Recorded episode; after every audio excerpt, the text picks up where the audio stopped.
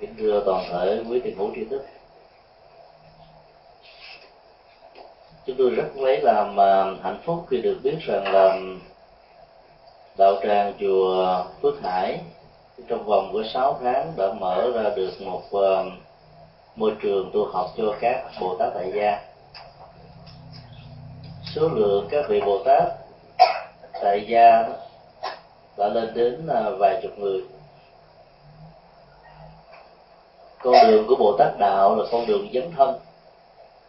và do đó tinh thần hành trì với Bồ Tát là để mở rộng tấm lòng, đón nhận hết tất cả chúng sinh và chia sẻ niềm vui, hạnh phúc trong sự hành trì đối với tất cả, và không hề có bất kỳ một sự phân biệt nào. Chính vì vậy mà hôm nay nhân ngày tụng với Bồ Tát tại gia, chúng tôi xin nói điều về tinh thần Bồ Tát tại gia.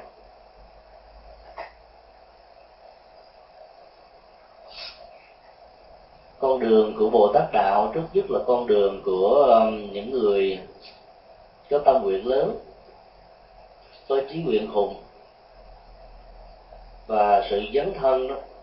không bao giờ mệt mỏi. Nếu như phần lớn các hành giả phát nguyện sau khi chết vãng sanh về Tây Phương tịnh độ, thì những người thọ giới Bồ Tát sẽ không bận tâm về sự tái sanh này, mà xin phát nguyện lớn ở lại với cõi đời với rất nhiều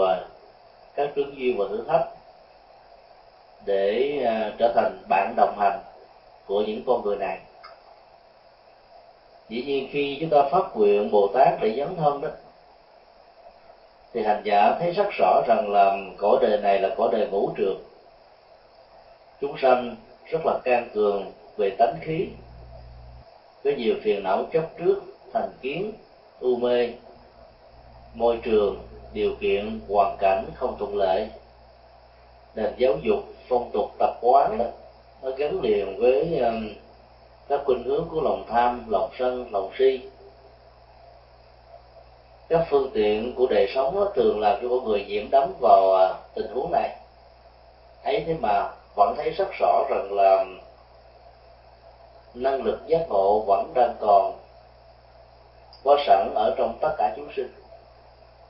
Nhờ thấy được như thế cho nên người phát nguyện thọ giới Bồ Tát tại gia không nản chí và thất lạc, vì thấy rất rõ là có tương lai để giúp cho tất cả các chúng sinh đang bị khổ não đó thoát ra khỏi cái tâm trạng, cái cảnh giới và những cái tình huống khó khăn. Và phát xuất từ động lực như vậy, cho nên người Phật tử tại gia khi trở thành Bồ Tát tại gia đã không còn màng đến hạnh phúc của bản thân mình nữa, vì thấy rất rõ là hạnh phúc đóng góp cho tha nhân chính là hạnh phúc cho bản thân mình. Cho nên ai thọ giới Bồ Tát tại gia rồi thì trong cái bài phát nguyện hồi hướng 4 câu kệ từ thứ 3 ở trong bài hồi hướng, tức là nguyện sanh Tây Phương tịnh độ trung của phẩm Liên Hoa Phụ Mẫu đó, thì đừng bận tâm đến nữa. Và thay vào đó là lời phát nguyện của ngài A Nan sanh vào cõi đời ngũ trược này, làm bạn đồng hành với những người bị khổ đau chi phối, để giờ đó, chúng ta chia sẻ các giá trị an vui hạnh phúc do sự tu tập của mình mang lại. Con đường nhập thế của Phật giáo trước đây được xem như là công việc chính của những người xuất gia. Người xuất gia, như chúng ta đã biết qua phẩm tỳ kheo ở trong Kinh Pháp Cú, là những người đã từ bỏ hết tất cả những khói lạc giác quan, các tiện nghi vật chất và khuynh hướng hưởng thụ như là một thói quen, để nâng cao giá trị tâm linh và thể nhập giá trị tâm linh đó trong đời sống của mình, và từ đó có mặt ở trong từng ngõ ngách của cuộc đời để mang lại an vui hạnh phúc cho cuộc đời. Con đường đó nó gồm có hai giai đoạn. Giai đoạn một được gọi là lên núi, giai đoạn hai được gọi là xuống núi. Trước khi muốn xuống núi mà thông dong tự tại, mỗi bước chân đi mở ra một phương trời cao rộng, các gì đóng góp đó mà là an vui hạnh phúc cho cuộc đời đó, thì cái tiến trình lên núi rất là cần thiết và không thể thiếu. Lên núi là một khái niệm để chỉ cho cái giai đoạn mà sự huấn luyện về đời sống tâm linh đó luôn luôn phải được xem như là trọng tâm của sự tu tập và hành trì hàng ngày. Những người mới bắt đầu xuất gia được xem là người đang lên núi. Cái tiến trình lên núi nó tạo ra một cái độ dốc giống như là hình thù của kim tự tháp hay là các tam giác. Càng lên cao đó thì càng mệt, không khí càng ít, sự khó thở càng diễn ra. Nếu hành lý mang vác quá nặng đó thì việc lên núi đó sẽ lâu, và nó đúc dẫn đến những biến cố ở trong tiến trình của sự đi lên. Mỗi một hành lý và tư trang quẳng vác ở trên vai của hành giả trên tiến trình lên núi của tâm linh được xem như là những trở ngại nếu các tư trang và tư lương đó nó thuộc về thế giới vật chất hay là những thứ nó không cần thiết cho đời sống tâm linh. Cho nên người xuất gia rũ bỏ rất là nhiều các phương tiện này, và chỉ còn lại là trạng thái tâm an trụ, không díu mắc vào bất kỳ những gì có thể làm cho họ bị đê mê và rơi vào cạm bẫy của thói quen hưởng thụ. Lên núi một thời gian xong rồi đó thì các hành giả phải xuống núi. Có lên núi mà không có xuống núi đó thì không có giá trị đóng góp. Đức Phật Thích Ca thì mất 6 năm lên núi đó, sau đó nhận diện ra được con đường trung đạo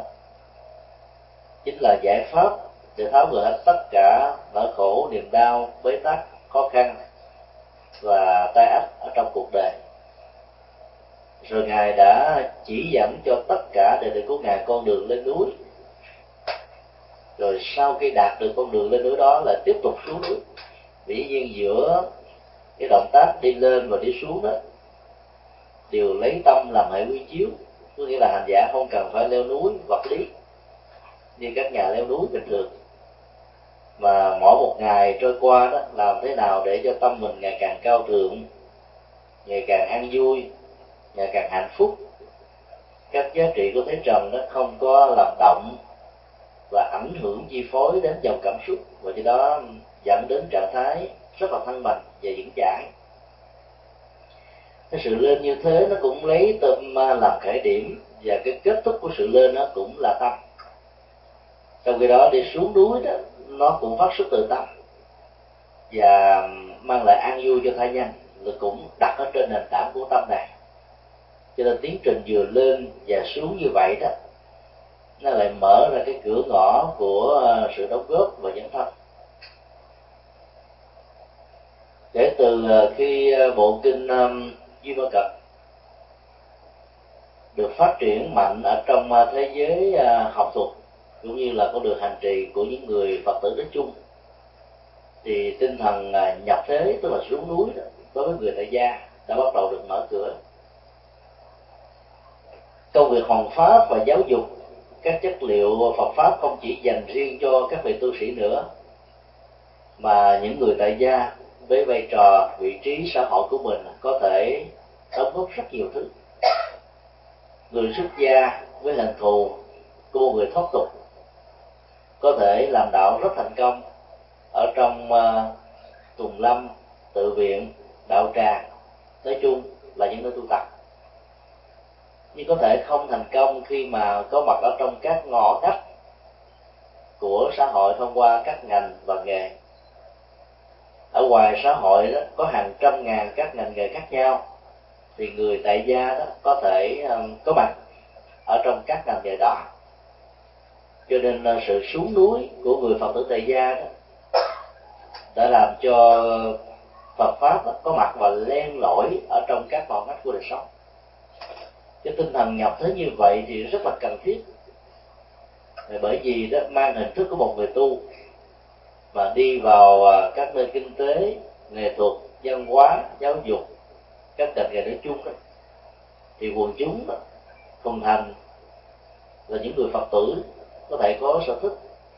có thể dễ dàng tiếp nhận. Còn những người không thuộc về đạo Phật và là có ác cảm, có thành kiến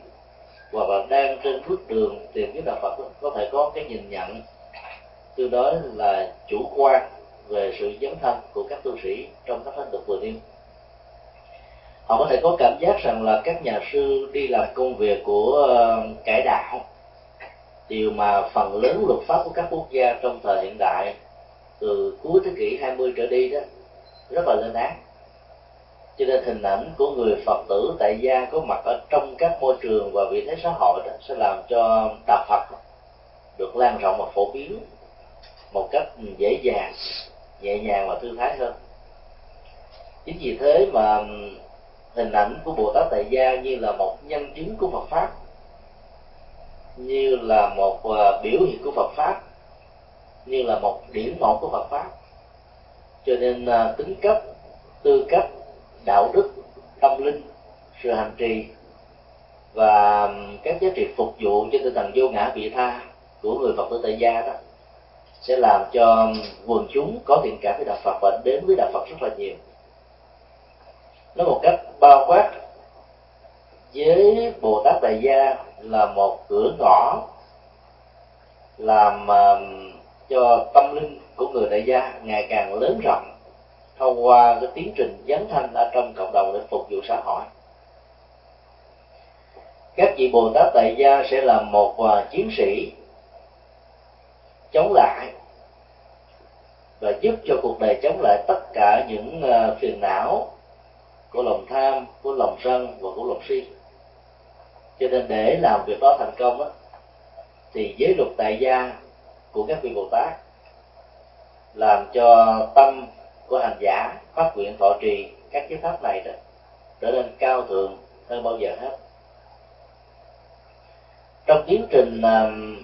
mang thông điệp của Đức Phật đến với cuộc đời, đầu tiên là đến với người thân, người thương, các thành viên ở trong gia đình của mình, kế đến là người dân nước lã ở trong xã hội, và sau đó là tất cả chúng sinh. Như vậy có thể nói là đối tượng của sự dấn thân đối với Bồ Tát tại gia thì cũng giống như là Bồ Tát xuất gia, có nghĩa là các quan niệm phân biệt đối xử trên nền tảng của màu da, sắc tộc, vùng miền, giới tính, cũng như là bất kỳ một phân biệt đối xử nào về phương diện y học, về phương diện luật pháp, về phương diện đạo đức được xem như là sự phá hỏng tâm từ bi và trí tuệ giác lớn của các hành giả trong tiến trình hành trì. Do đó, những người tại gia phát tâm thọ giới Bồ Tát sẽ thấy tâm lượng của mình rộng hơn, và tất cả mọi hoạt động từ lời nói, việc làm cho đến là những sự tương tác trong cộng đồng và xã hội cũng đều nhắm đến cái mục đích cao thượng này, vĩ đại này, rộng lớn này. Ở trong tâm trạng của hành giả Bồ Tát tại gia, nó không còn phân biệt Phật tử và không Phật tử, người lành và kẻ xấu, bạn và thù, người thân, người thương của mình với người dân và nước lạ. Thì tâm trạng của mình nó được nâng cao một mức độ lớn hơn, và thấy rất rõ rằng là nỗi khổ niềm đau của con người nói chung hay là các chủng loại chúng sanh cũng chính là một phần nỗi đau của mình. Cho nên thấy như thế và do đó dấn thân như thế, cho nên tâm lượng của họ ngày càng được mở rộng. Đây là cái tinh thần đầu tiên mà các vị Bồ Tát tại gia cần phải ghi nhớ. Tinh thần thứ hai của Bồ Tát tại gia đó là dấn thân bằng các dữ liệu từ đời sống thường ngày của mình. Mỗi người có vai trò, vị trí, ngành nghề khác nhau, sử dụng các dữ liệu và văn hóa cũng như là vai trò, vị trí sau mà mình đang có đó như là một công cụ để phục vụ Phật Pháp và làm cho Phật Pháp có mặt với cuộc đời, với các thành phần trực tiếp hoặc là gián tiếp liên hệ với mình, là con đường hoằng pháp của người Bồ-Tát Đại Gia. Cho nên thọ với Bồ-Tát Đại Gia rồi đó, thì chúng ta thấy là cái vai trò đóng góp cũng như là cái cơ hội đóng góp của mình đối với xã hội cộng đồng rất là lớn. Khi sử dụng các dữ liệu trong ngành nghề của mình là một công cụ để phục vụ cho Phật học đó, thì người Bồ-Tát Đại Gia không nhất thiết phải sử dụng quá nhiều các thuật ngữ Phật học, là mình có thể học được từ trong kinh điển hoặc là nghe từ các băng giảng. Chúng ta có thể tiêu hóa lời Phật dạy, rồi truyền đạt các tư tưởng, các tinh thần đó bằng ngôn ngữ của riêng bản thân mình, để cho bất cứ một thành phần nào khi tiếp xúc với mình nó không có cảm giác rằng là mình đang đi làm công việc của giảng đạo hoặc là thay đổi tôn giáo của người khác, như là những người dấn thân ở trong đạo Tin Lành và các tôn giáo ngày nay. Chúng ta sử dụng cái dữ liệu văn hóa của người đó, cái phong tục tập quán của người đó, ngôn ngữ, thói quen, sự suy nghĩ, cách thức ăn mặc, sinh hoạt hàng ngày của họ, rồi từ những cái đó chúng ta giới thiệu về nhân quả, về nghiệp báo, về đạo đức, về bản chất sinh hoạt đời sống, thế nào là hạnh phúc, thế nào là khổ đau, thế nào là con đường cứu giúp chúng ta ra khỏi những bế tắc này. Thì làm như thế chúng ta được gọi là người đang hành trì với Bồ Tát Đại Gia. Để làm việc đó thành công đó, thì tất cả các hành giả Bồ Tát Đại Gia phải thấy rất rõ rằng là ở trong một sự tiếp biến văn hóa luôn luôn đó, nó diễn ra theo hai chiều. Chiều thứ nhất đó, cái nền văn hóa mà mình được sinh ra và lớn lên trong đạo Phật có thể là nền văn hóa đạo đức và văn hóa tâm linh, và nền văn hóa này phải được xem là văn hóa chủ thể trọng tâm. Và khi tương tác với nền văn hóa của người khác, có thể có gốc rễ của Cơ Đốc giáo, của Tin Lành, của Hồi giáo, hay là không có bất kỳ một tôn giáo nào, hoặc những người đó, nó có những cái gốc rễ vừa tôn giáo của họ cộng với cái phong tục tập quán và văn hóa cộng đồng của một quốc gia. Cho nên trong tiếp biến văn hóa đó, thì các hành giả đừng bao giờ lấy nền văn hóa của đạo Phật làm trọng tâm, như là một cái bản lề để đong đo tính điểm, nhận định đánh giá những cái khác. Rồi bởi vì làm như vậy đó, thì sự mâu thuẫn về văn hóa đó sẽ làm cho những người tiếp xúc với chúng ta đó có thể có thái độ kháng cự, vì những gì nó khác với mình đó, người ta có khuynh hướng là loại trừ và đẩy nó ra bên ngoài. Và do đó sự nhập thế, dấn thân, phục vụ của chúng ta không mang lại kết quả tích cực. Tiếp biến văn hóa là một cách thức mình là sử dụng các dữ liệu văn hóa của địa phương, của tha nhân, và biến nó trở thành một công cụ để phục vụ cho Phật Pháp. Ví dụ trong nền văn hóa của Cơ Đốc giáo và Tin Lành, đặc biệt là các nhà thờ, thì trong thánh đường đó, lúc nào cũng có các dãy ghế các bạn, để cho người lớn kẻ nhỏ đều có thể ngồi trong một trạng thái thoải mái. Trong cái đó nền văn hóa của Phật giáo là nền văn hóa liên hoa, ngồi kiết già, là tạo ra cái thế âm dương gia để nó hỗ trợ về phương diện y học, sức khỏe, và giúp cho con người dễ dàng thiết lập được trạng thái tĩnh tọa, ngồi yên một cách lâu dài, và do đó tội giác có thể được phát sinh. Nhưng nếu mình duy trì cái gốc rễ văn hóa này một cách quá truyền thống đó, thì con em từ thế hệ 1 rưỡi trở đi cho đến thế hệ 2 và 3, hoặc là những thế hệ về sau này đó, có thể gặp rất nhiều sự khó khăn, vì cái văn hóa y phục mà con em của chúng ta tiếp nhận từ Hoa Kỳ và các nước phương Tây nói chung đó, nó liên hệ đến loại quần tây có dây nịt, ngồi rất là chặt, và ngồi như thế đó nó không có cảm giác thoải mái. Cho nên phải đối diện với một cái sự khó khăn như vậy đó, thì dần già đó, thế hệ trẻ sẽ cảm thấy không có thuận lợi cho việc đi chùa. Do đó các ngôi chùa được cắt lên từ mảnh đất của thánh đường nên giữ nguyên các cái loại ghế ở trên thánh đường. Chúng ta chỉ cần tháo dỡ một vài hàng đầu rồi tạo một cái đường đi chính giữa thật là rộng, để ai có nhu cầu lễ bái đó thì có thể thực hiện được, còn ai không có nhu cầu đó có thể ngồi sinh hoạt tụng niệm, thậm chí là ngồi thiền ở trên các dãy ghế. Bởi vì người lớn tuổi và nhất là phần lớn đó, con người ở thế giới phương Tây đó lao động làm việc quá nhiều, và mỗi khi mà ngồi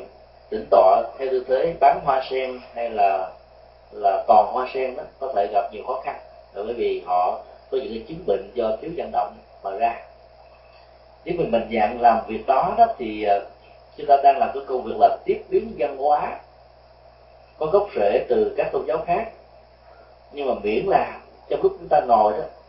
thì cái tư thế, dầu là ngồi trên ghế hay là ngồi trên sàn nhà, cái trọng tâm của sự ngồi trong Phật giáo đó là làm thế nào để cho thân được thư giãn, thì tất cả những ức chế về thần kinh và về cơ thể nói chung sẽ được giải phóng, và từ đó đó nó có một cái tác động tích cực để làm cho thân của chúng ta được thư giãn. Khi mà thân thư giãn thì tâm cũng được thư giãn theo,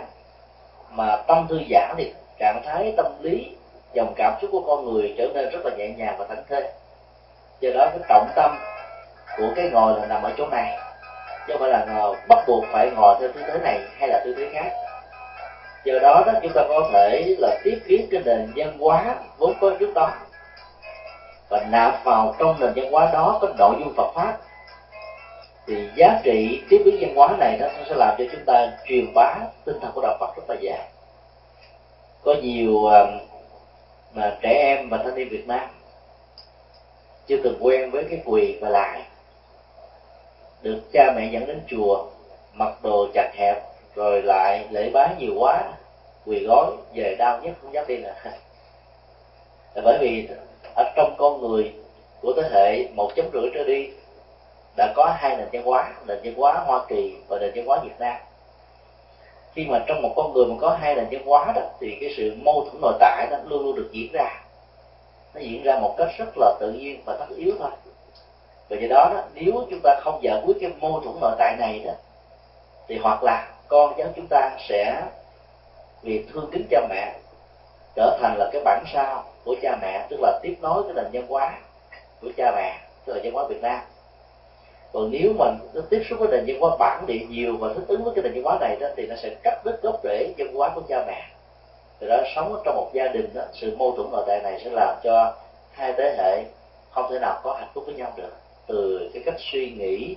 cách giải quyết vấn đề và nhận định đánh giá tất cả mọi thứ ở trong cuộc đời này. Ví dụ đơn giản như vậy để chúng ta thấy rất rõ rằng là trong bất cứ một sự tiếp biến văn hóa nào, cái sự tương tác hai chiều lúc nào cũng được diễn ra, và các hành giả Bồ-tát tại gia đó phải thấy rõ điều đó. Không cần phải giới thiệu một cách là sức đậm đặc về Phật pháp, bởi vì quần chúng mà tiếp xúc với cái sự đậm đặc về Phật pháp họ sẽ có thể bị diễn và dội ngược, cho nên đánh mất cơ hội đến với đạo Phật. Ở trong thời đại ngày xưa đó thì các tổ Trung Hoa đã tiếp biến văn hóa rất hay. Ví dụ như ở trong đạo Phật vốn không có tôn thờ các thần linh, nhưng mà ở trong bản kinh Địa Tạng và một số bản kinh khác đó, thì yếu tố đa thành giáo đã bắt đầu có mặt. Sự có mặt đó, như là một cái nghệ thuật tiếp biến văn hóa để cho những người có gốc rễ văn hóa bản địa của người Trung Hoa đó đến với đạo Phật vẫn nhìn thấy được rằng là những đối tượng tôn thờ của họ đều có đủ ở trong tôn giáo này. Và do đó là thay vì đi đến các tôn giáo lão và khổng hay là tôn giáo dân gian, họ đến với đạo Phật các giá trị đó vẫn đầy đủ, bên cạnh đó họ còn học được các giá trị khác. Một điểm đặc biệt là khi đưa các dữ liệu thần linh rồi đa thần giáo vào ở trong kinh điển của Đại Thừa đó, thì các tổ đã thấy rất rõ rằng là các vị đó nó sẽ đóng vai trò như là các vị hộ pháp, chứ không còn là những vị ác thần, những vị giáng họa tạo ra những cái tai ương sặc áp trong cuộc đời. Cho nên khi mà tiếp nhận được các vị thần linh của các tôn giáo trở thành các vị hộ pháp, thì để cho những người khác tôn giáo đến với tôn giáo của họ bằng con đường của họ, thì họ sẽ có cơ hội đến với đạo Phật nhiều hơn, vì đối tượng tôn giáo của họ đã trở thành đệ tử của Đức Phật rồi, thì bản thân họ sẽ tự động trở thành theo Phật. Cái cách thức như vậy được gọi là tiếp biến văn hóa, để các dữ liệu văn hóa bản địa có thể trở thành một công cụ để phục vụ cho Phật pháp. Cũng tương tự như vậy đó, thì người Phật tử tại gia ở trong ngành nghề và đời sống của mình làm thế nào để mình thể hiện rằng là mình là một người Phật tử hành trì. Khác với cái quan điểm của người Phật tử bằng kiến thức, người Phật tử bằng kiến thức có thể rất là khó khăn, hiểu cao, học rộng, nhưng mà lại không có tâm hoan hỷ, không giải quyết vấn đề một cách nhẹ nhàng và thư thái, với kết quả, với niềm vui, với hạnh phúc lớn, rộng, lâu dài cho mình và cho người. Cho nên là một người Phật tử trong hành động đó, chúng ta sẽ trở thành là biểu tượng của Phật pháp, chúng ta là ánh đuốc của Phật pháp, và chúng ta là các ngõ ngách để người khác đến với đạo Phật thông qua con người, tư cách và đời sống của bản thân mình. Gần 2 tháng trước, khi chúng tôi có mặt tại San Jose, chúng tôi được một Phật tử thỉnh mời đến công ty của anh. Thì tại đây đó có khoảng gần 200 công nhân người Việt Nam đang làm các cái nghề tạo ra các cái linh kiện cho các loại máy móc. Và điểm đặc biệt mà chúng tôi lưu tâm tại đây đó là 200 công nhân này phần lớn là những người có ăn chay. Trong số đó đó có những người ăn chay trường, và không hề có một người nào chửi thề, nó nhận, cãi vã, gây lộn, đánh lộn như là ở những phân xưởng, công xưởng khác. Đó là cái lời mà báo cáo của anh giám đốc của công ty này. Anh chỉ biết là trong suốt gần 10 năm như thế trôi qua đó, thì mỗi buổi sáng đó thì các công nhân đều tình nguyện đến phân xưởng sớm hơn, rồi cùng với anh và một vị thầy tụng kinh, tụng những bài kinh rất đơn giản, ví dụ như là kinh Phước Đức, rồi kinh Pháp Cú, kinh Từ Bi, kinh Thiện Nhân, cứ như thế mà tụng niệm trong vòng 30 phút, rồi sau đó mọi người nghỉ giải lao 50 phút mới bắt đầu làm việc. Chứ tôi hỏi rằng là anh có ép buộc các công nhân làm việc này hay không? Anh nói là chúng tôi chưa từng ép buộc bất cứ một người công nhân nào, nhưng chúng tôi đã để các cái bản kinh đó đó nằm ở bàn khách, nằm ở những cái phòng nghỉ giải lao, nằm ở những cái máy móc. Thì các công năng khi mà nghỉ ngơi đó thì họ không có gì đọc, thì họ có một kinh đó họ đem ra họ đọc. Lúc đầu đọc chơi cho vui, đọc coi trong đây nói cái gì, thì đọc dần già rồi họ mới thấm thấy rằng ồ, những điều mà Phật dạy trong kinh này về lý thú quá, hấp dẫn quá, hay quá. Cho nên họ đã tình nguyện bắt chước anh để đọc vào buổi sáng. Còn ai bằng thì có thể không cần đọc kinh, nhưng mà họ có thể đọc tại nhà. Cái hình ảnh của người Phật tử giám đốc cái công ty này đó, tôi cho rằng là một cách thức hành trì Bồ-tát tại gia. Mặc dù anh chưa từng thọ giới Bồ-tát tại gia, nhưng cái cách thức anh sống đó nó hoàn toàn phù hợp với giới luật của Bồ-tát tại gia. Tức là bản thân anh là một minh chứng cho Phật pháp. Tư cách của anh đó, kể từ khi mà tới Quy Tam Bảo rồi đó, thay đổi 180 độ. Trước đây tứ độ từ không dễ, không biết, mà khi quy rồi đó thì là một con người mới hoàn toàn. Vợ con của anh hoàn toàn hạnh phúc khi thấy anh đã thay đổi chí hướng, đầu tư làm ăn có tinh thần trách nhiệm. Và nhờ cái tư cách như vậy đó, tự động những người lân cận làm việc chung với mình đó là chịu ảnh hưởng một cách tích cực, trực tiếp từ đời sống của mình. Cho nên là Phật tử trong hành động nó lại có giá trị rất là nhiều lần so với Phật tử bằng lý thuyết. Cái điều Phật tử bằng lý thuyết có nghĩa là mình hiểu biết Phật pháp nhiều, nhưng mà sự ứng dụng nó là không cao. Cho nên cái kết quả của sự quá độ đó nó không lớn, nó không có thiết thực. Ở trong các ngành nghề khác đó, thì chúng ta có thể đưa Phật giáo vào. Ví dụ như là một nhà nghệ sĩ, một ca sĩ, một nghệ sĩ cải lương, một nghệ sĩ điêu khắc, một họa sĩ, một thi sĩ đều cũng có thể đưa tư tưởng của Phật pháp vào ở trong các sáng tác của mình, ở trong các tác phẩm của mình, các hình ảnh của Phật pháp, mà không cần phải sử dụng thuật ngữ của Phật học. Trong vòng 5 năm qua chúng tôi có cơ hội làm chủ nhiệm câu lạc bộ doanh nghiệp Phật giáo đó, thì chúng tôi đã đề nghị các tác giả Phật giáo, các nhà thơ cũng như là các nhạc sĩ và các nhà viết kịch bản Phật giáo là thế nào sáng tác ra các bản nhạc, các kịch bản mà thuật ngữ Phật học sử dụng càng ít càng tốt. Tinh thần và tư tưởng Phật học nó phải chứa đựng thật là nhiều. Thì như vậy là tác phẩm mình khi được thực hiện xong rồi đó, thì những người giàu theo đạo Phật hay là không theo đạo Phật họ vẫn có thể sử dụng, vì cái giá trị tư tưởng và đóng góp trong đó nó hay, nó sâu sắc. Cũng giống như tình trạng của nhạc sĩ Trịnh Công Sơn, phần lớn các bài nhạc của ông đó, nó đều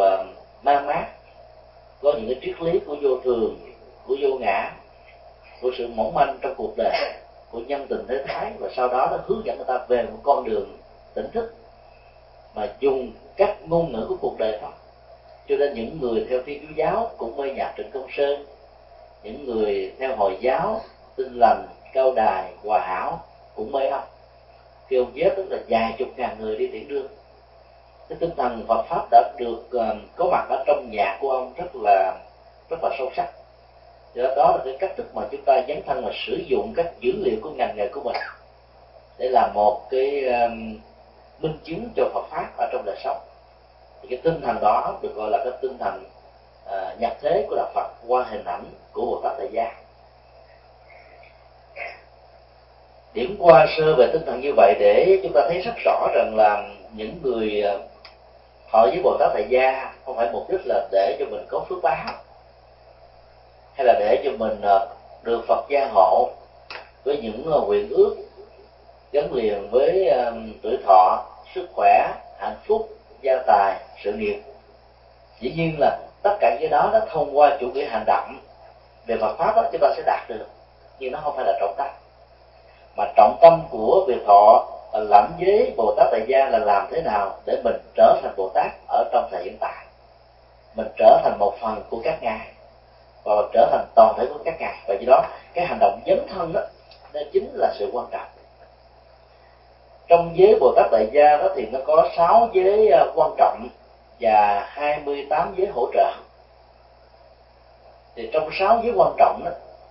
chúng ta vẫn thấy là cái tinh thần của lòng từ bi được đưa lên đầu tiên, đó là không được giết hại. Vì thấy rất rõ rằng là mạng sống của con người và các chủng loại đó bình đẳng và ngang nhau. Cho nên người tiếp nhận với Bồ Tát thì cái điều tốt nhất là ăn chay trường. Là bởi vì khi mà mình còn ăn mặn với cái thức này hay là cái thức khác đó, thì cái hạt giống từ bi đối với các chủng loại đó chưa được thể hiện một cách trọn vẹn và đúng với tinh thần của Đạo. Cho nên ngày xưa mà khi mà thọ với Bồ Tát là các vị Phật tử đều phải phát nguyện ăn chay trường. Không biết là trong đây có ai đã phát nguyện ăn chay trường sau khi lãnh thọ với Bồ Tát chưa? Nhưng mà chưa được thì cố gắng là ít nhất ở một tháng nó phải có 2 ngày, rồi không từ từ nâng lên thành 4 ngày, 6 ngày, 8 ngày, hoặc là ít nhất là trong một năm nó cũng có 1 tháng ăn chay trường. Ví dụ như là tháng 7, tháng Phật đản, là tháng 4, hay là tháng Giêng, hay là tháng 10. Nói chung là cái hạt giống của từ bi đó nó phải được nhân rộng và phát triển. Và bên cạnh đó đó thì các vị Bồ Tát Tại Gia còn nỗ lực tạo ra các giá trị của sự sống thông qua sự phóng sanh. Ở các nước phương Tây đó thì việc phóng sanh hơi khó thực hiện, thì phần lớn đó, người ta không có bắt.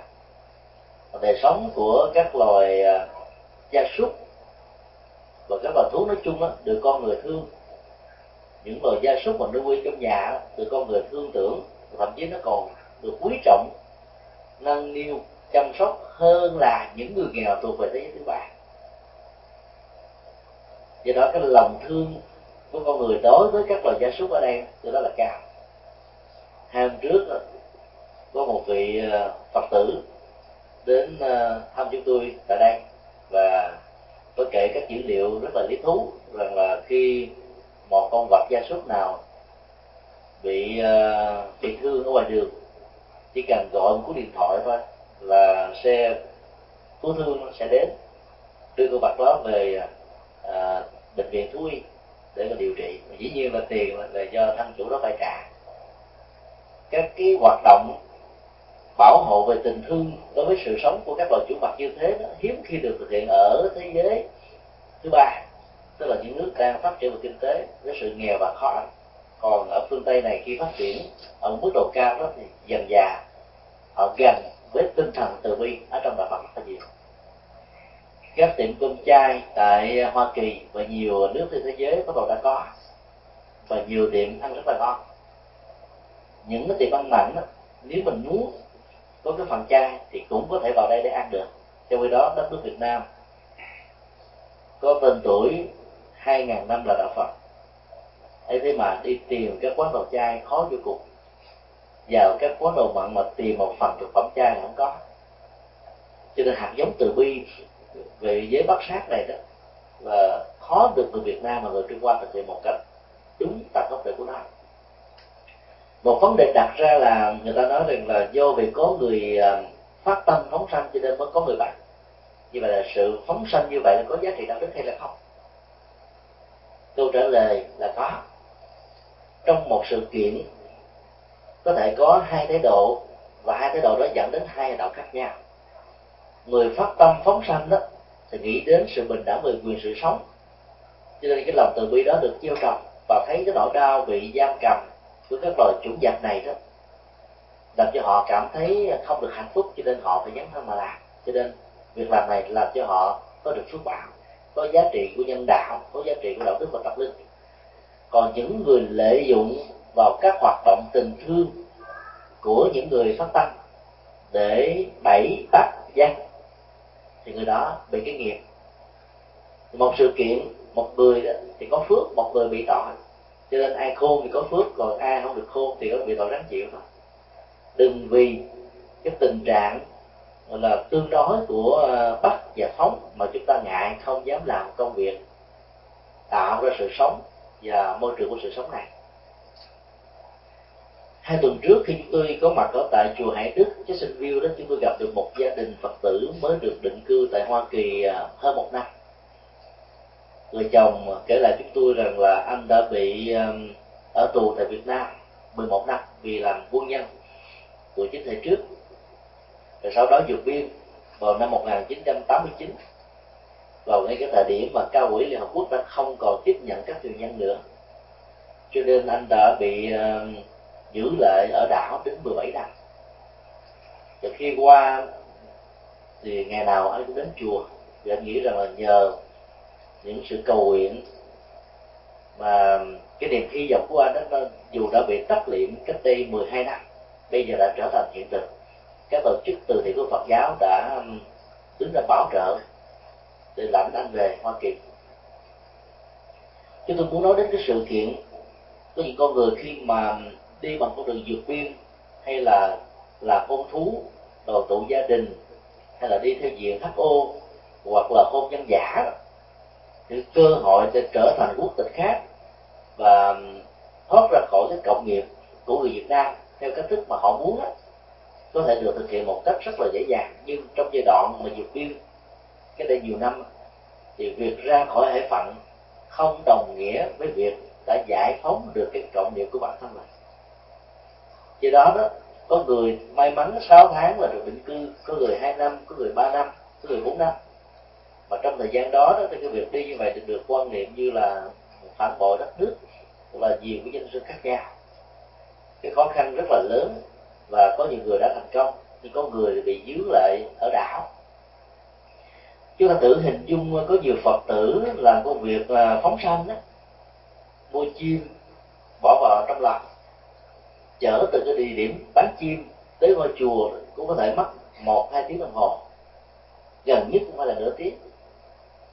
Đến chùa có thể là 8-9 giờ sáng, rồi đến 11 giờ trưa mới bắt đầu cúng lọ.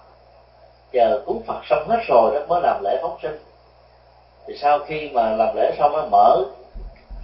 cái cửa của lồng chim ra đó, thì nhiều con đã nát tươi và có con đã chết tại trong lòng. Cho nên khi mà mình là thọ giới Bồ-tát đó, hoặc là giờ không là giới, chúng ta phải thực tập rằng là việc phóng sanh là phải được thực hiện tức thời chứ không được trì hoãn. Bởi vì trì hoãn như vậy đó, chúng ta vẫn tiếp tục gieo trồng cái nghiệp gọi là giam cảm đó, là do vì cái niềm tin mê tín và cái thấy biết sai lầm rằng là phải về chùa tụng kinh rồi phải dùng nhang phán vào trong cái lòng chim thì các con chim nó mới được siêu sanh thoát quá. Làm như thế bao nhiêu con đã chết trên con đường để tìm sự giải thoát thông qua cái tình thương của mình. Cũng giống như chúng ta vượt ra khỏi hải phận một quốc gia rồi là bị kẹt vào chỗ khác, cái giai đoạn chuyển tiếp của mình. Nhiều khi mà mình làm những cái nghiệp như thế này nó dẫn đến những cái quả tới đó, nó có cái mẫu số chung mà mình lại không thấy. Cho nên tinh thần phóng sanh của Phật giáo là thấy là thả liền, không cần có thầy tu tụng niệm bái sám trong lúc đó, miễn là mình chỉ cần tâm niệm đối diện trước con chim hoặc là những các loại chúng sanh nào rơi vào trạng thái chim lòng cái chậu đó, thì mình mong rằng là sau cái động tác thả này, mong các loài bị giam cầm có được cái phước báo trở về bầu trời xanh, trở về thế giới của biển cả và sông nước, không bao giờ bị vướng vào cái tình trạng này lần thứ hai. Chúng ta phải tâm niệm rất rõ và quán tưởng điều đó rất là mạnh, nhắm vào trong tâm tư của các con chim, của các con cá, của các con vật mà quán tưởng, rồi sau đó thả liền tức khắc. Thì sự thả như vậy đó để giúp cho các loài chúng sinh này có được sự bảo toàn mạng sống. Còn chuyên chở hoặc là để lâu quá chúng có thể chết hoặc là bị bệnh tật. Cho nên việc mà phóng sanh nó phải được thể hiện trên nền tảng của lòng từ bi, thấy cái nhu cầu đó không thể kéo dài rồi trì hoãn. Thì làm như vậy đó thì cái giá trị của cái giới bất sát thứ nhất mới được cao. Cho nên đó, cái tinh thần Bồ Tát là tinh thần dấn thân. Nếu mà mình chỉ không giết người không thì nó chỉ là một phần của người đàng hoàng đó, chưa phải là có phước báo. Giữ đầy đủ các giới luật không có phước báo gì cả, chỉ không có tội đâu. Tức là mình không giết người thì mình không bị luật pháp trừng trị, mình không bị tù đày, không bị tuyên án tử hình, rồi không bị các hậu quả trong tương lai. Nhưng mà không có phước. Mà muốn có phước đó thì mỗi một giới như vậy mình phải phát triển các giá trị và tư cách ngược lại với cái tinh thần đó. Ví dụ ở đây là giới không giết các chúng sinh, thì mình cần phải tạo ra sự phóng sanh, tức là mang lại sự sống, thì mình mới thực hiện cái giới này một cách trọn vẹn. Giới thứ hai cũng tương tự như vậy, thì không trộm cắp. Nó là một cái thái độ thấy rất rõ và bảo trọng cái quyền sở hữu tài sản từ mồ hôi, nước mắt, phù hợp luật pháp và đời sống đạo đức của con người. Mình quý trọng các sở hữu tài sản của người khác cũng như là những gì do mình tạo ra bằng mồ hôi, nước mắt của mình. Bên cạnh đó, thì hành giả Bồ Tát Thầy Gia còn thực tập thái độ giúp đỡ thông qua sự hiến tặng cái quyền sở hữu của mình cho những người khác theo tinh thần lá rách ít đùm lá rách nhiều, còn lá rành đùm lá rách thì ít có cơ hội để làm từ thiện lắm. Tại vì khái niệm lành và rách nó rất là tương đối. Có nhiều người khám khá nhưng mà nó nói là tôi chưa có đủ, chừng nào tôi giàu đó tôi hãy làm, chừng nào tôi làm là tôi hãy làm, cho nên vĩnh viễn sẽ không bao giờ làm được. Ở trong kinh Bách Vũ đó nó đưa ra một cái câu chuyện ngụ ngôn rất là sâu sắc, là một gia đình nghèo khó thuộc về giai cấp thứ tư của xã hội Ấn Độ. Tức là họ sống chỉ có nương vào các con bò, con trâu. Mỗi buổi sáng đó, thì lấy sữa của nó để mà uống, và còn lại bán ra ngoài chợ, tìm được chút ít tiền mua bột để làm bánh, roti, chapati để ăn hàng ngày. Thì năm qua tháng lại họ sống chừng đó là hết thôi. Gia đình này có một đứa con duy nhất và thương con, vì đến cái tuổi mà nó có nhiều bạn bè và việc lập gia thất đó, nó sẽ diễn ra trong vòng một vài năm, cho nên tìm bạn lập gia thất đó, nó đòi hỏi đến cái mối quan hệ của tình thân. Mà cái cơ hội để có được cái điều kiện như vậy đó như thông qua việc tổ chức các lễ sinh nhật. Gia đình này đó bàn tán với nhau rằng là ngày sinh nhật của con mình phải đãi cái gì cho quý khách. Ông chồng cứ đi cách là gia chủ nói là trong nhà mình có gì đâu mà đãi, giờ mình chỉ có mấy con bò thôi, mỗi một ngày mỗi một con bò cho gia đình này đó là từ 5 cho đến 10 lít.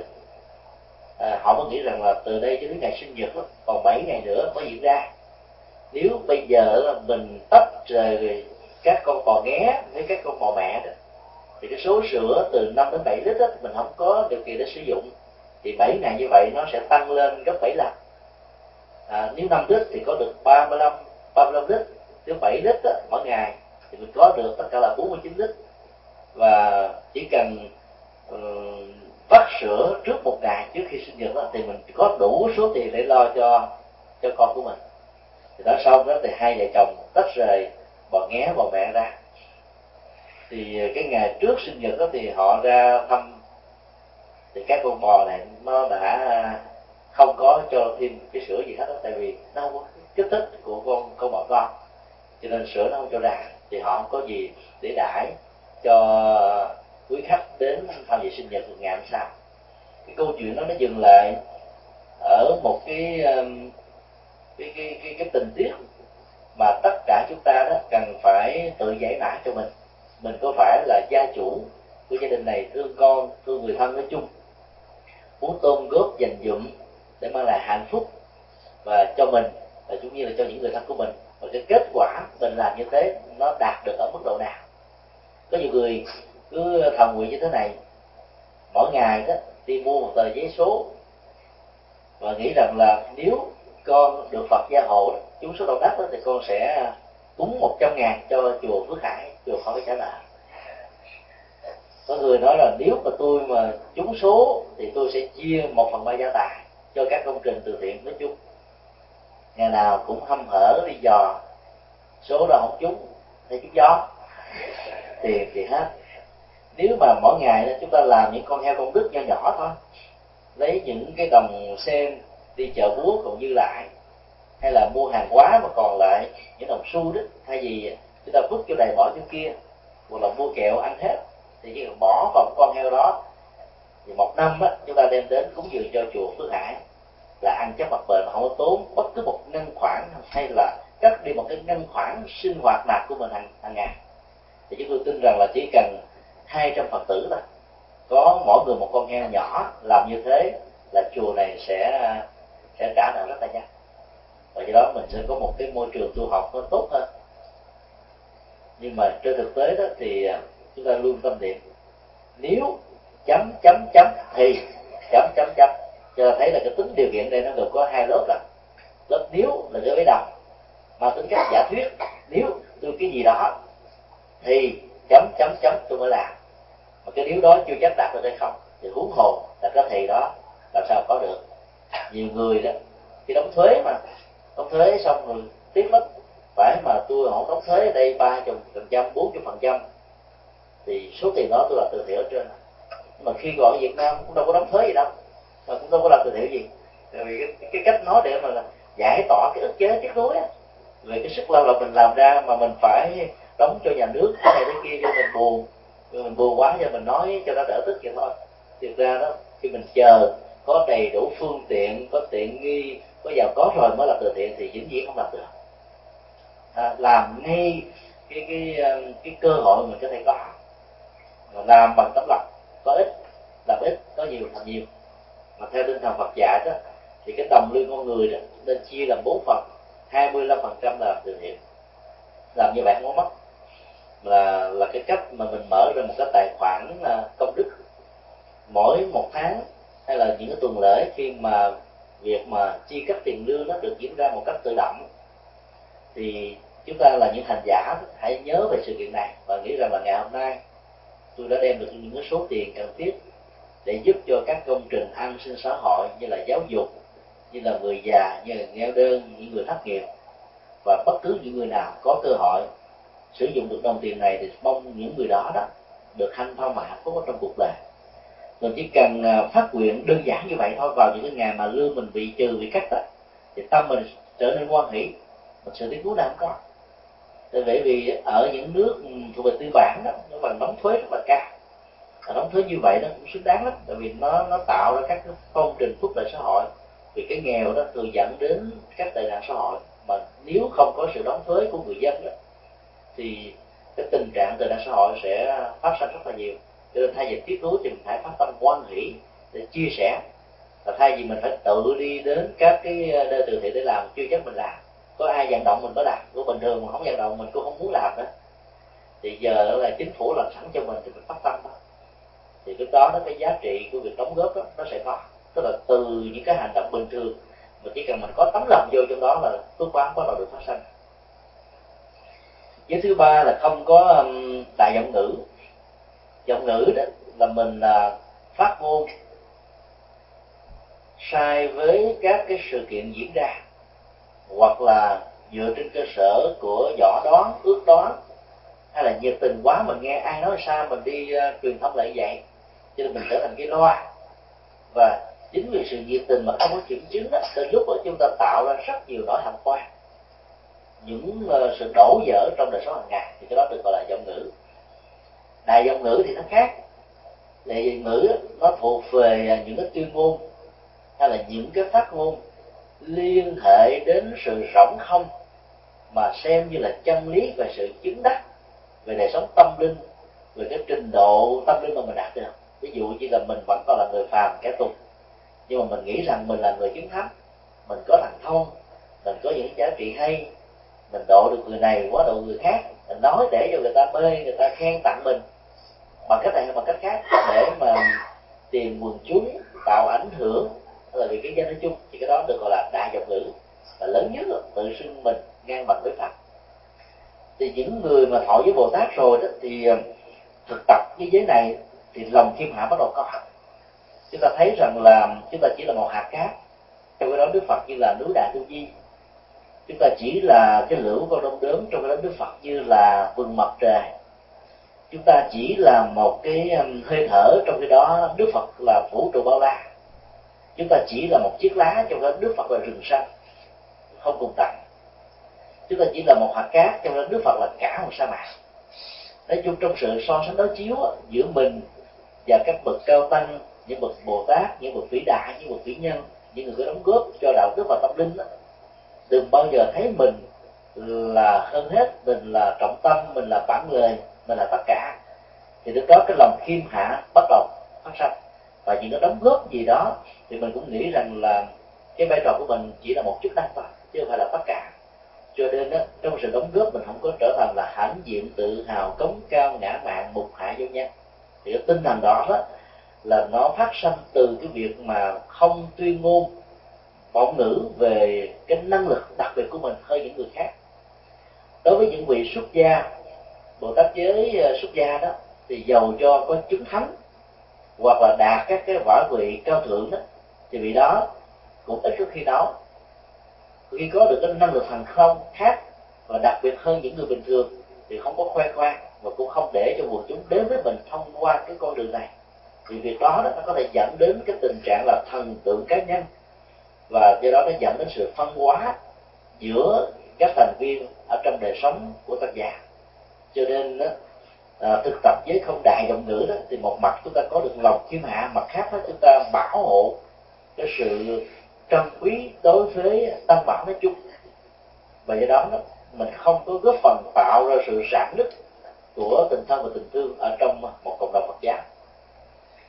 Khi mình thần tượng quá một vị thầy,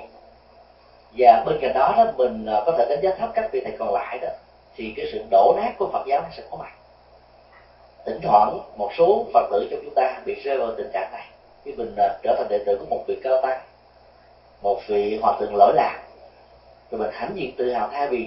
làm đệ tử của các ngài mình có cơ hội học được nhiều hay mà mình không học, mình chỉ lấy cái đó là một cái niềm hãnh diện. Cho nên nó giống như một cái bài kệ trong cái Pháp Cú mà 2 ngày trước chúng ta có giới thiệu sơ qua,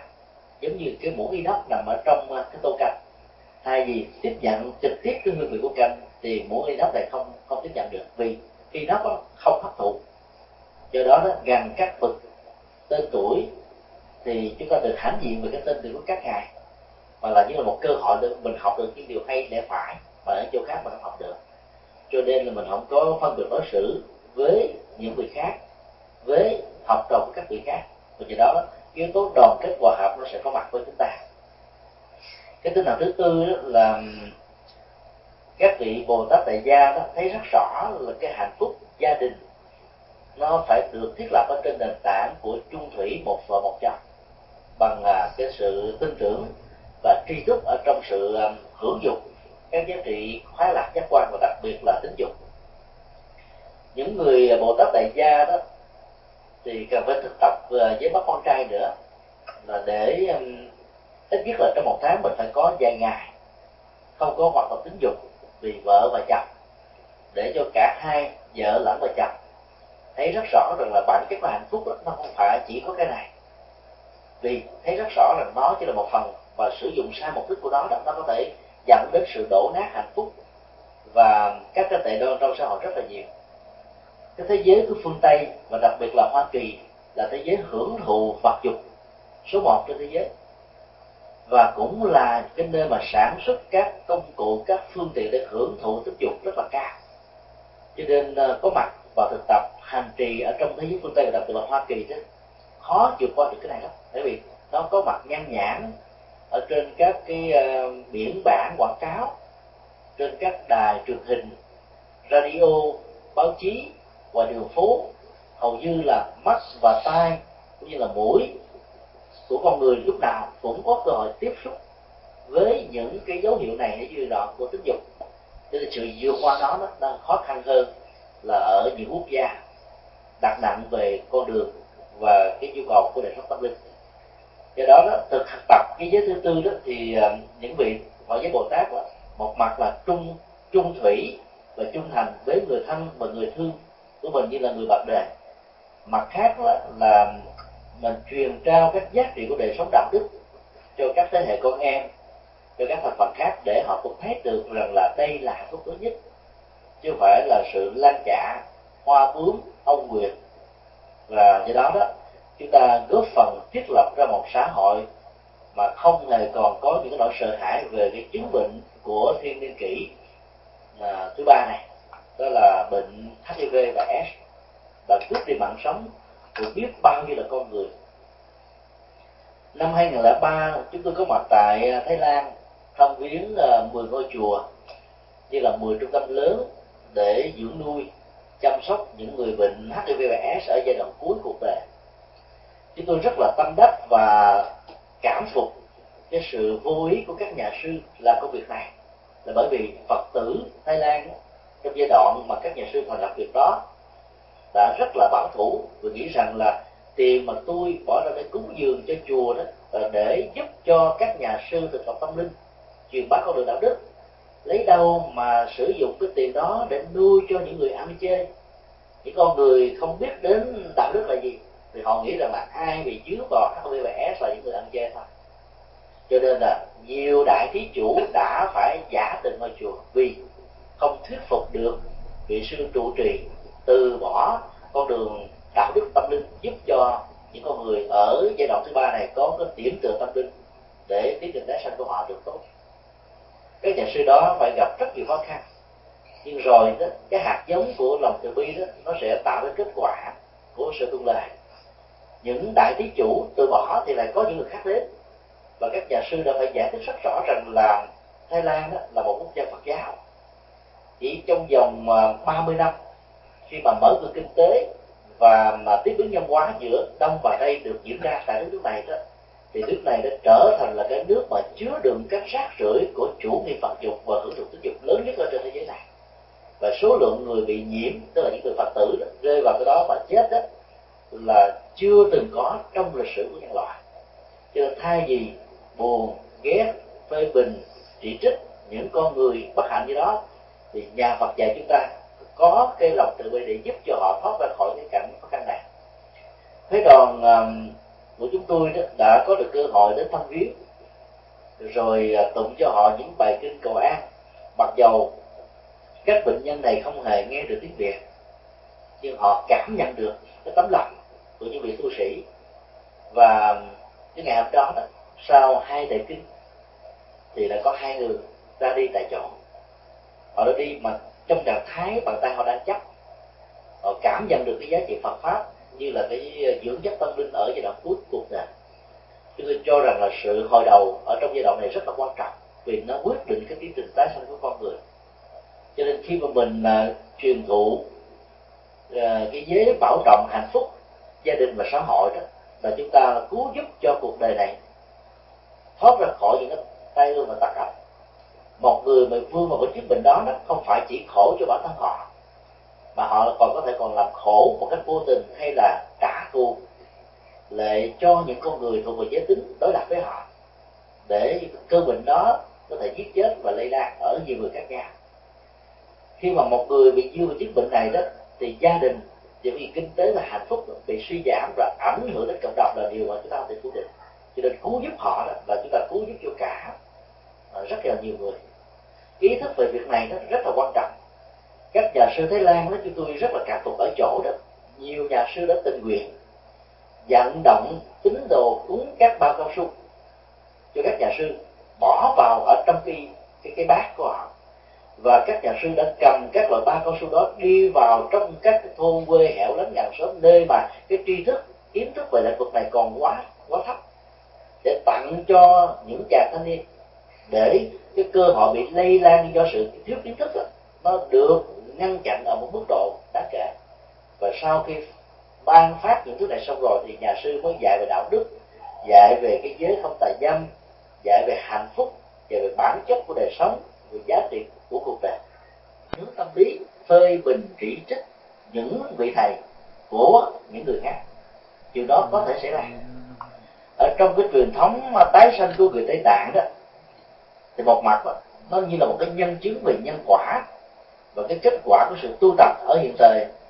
mà những vị sư, những vị lạc ma tu tập đúng phương pháp có thể biết được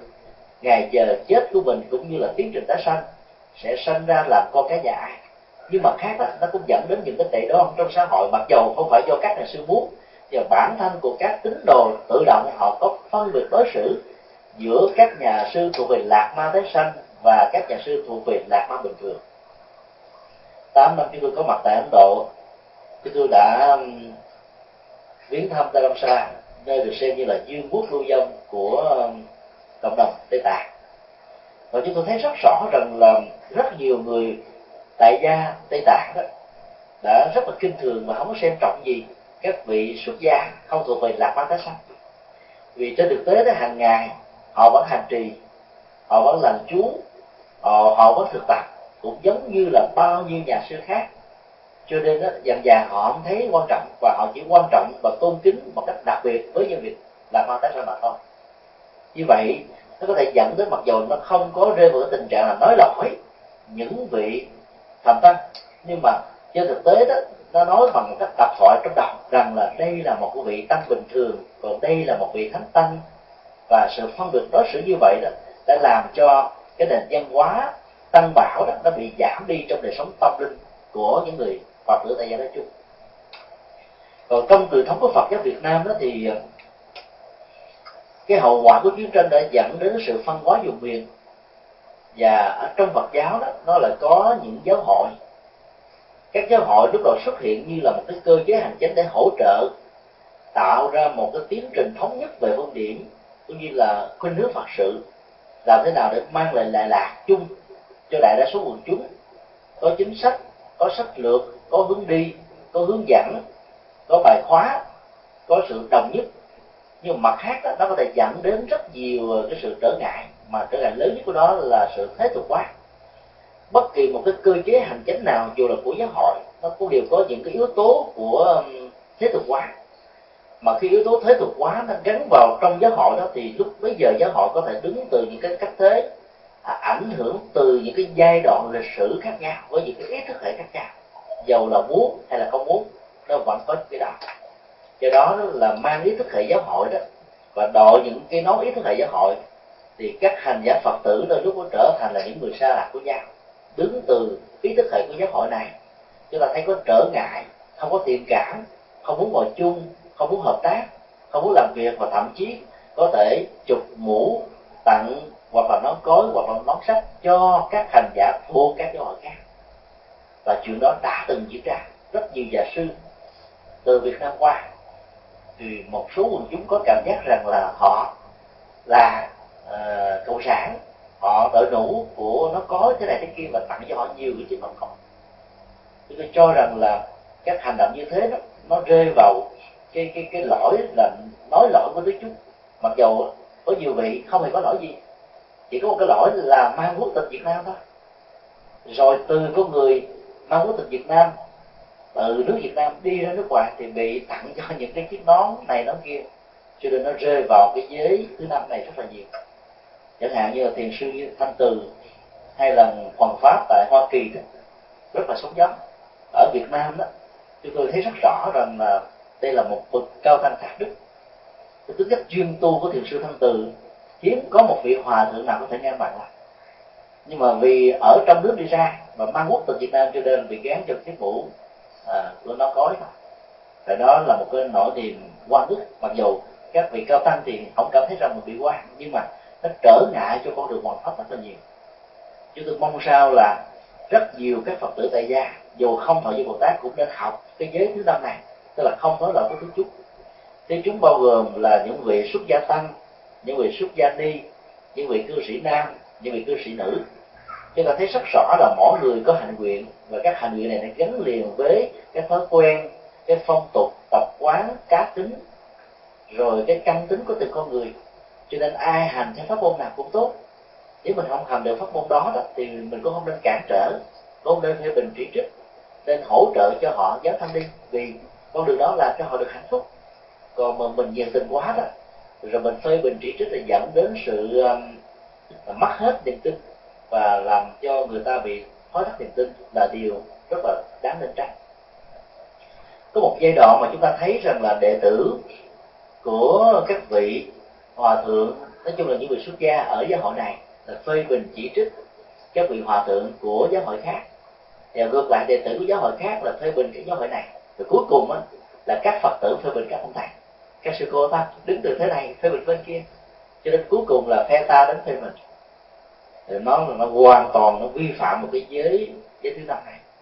Còn những người Phật tử dầu có thọ với Bồ Tát hay là không thọ với Bồ Tát đó, thì chúng ta cần phải nhớ một câu đầm lòng ở trong kinh Pháp Cú đó, là không nhìn lỗi người mà chỉ nhìn lỗi mình,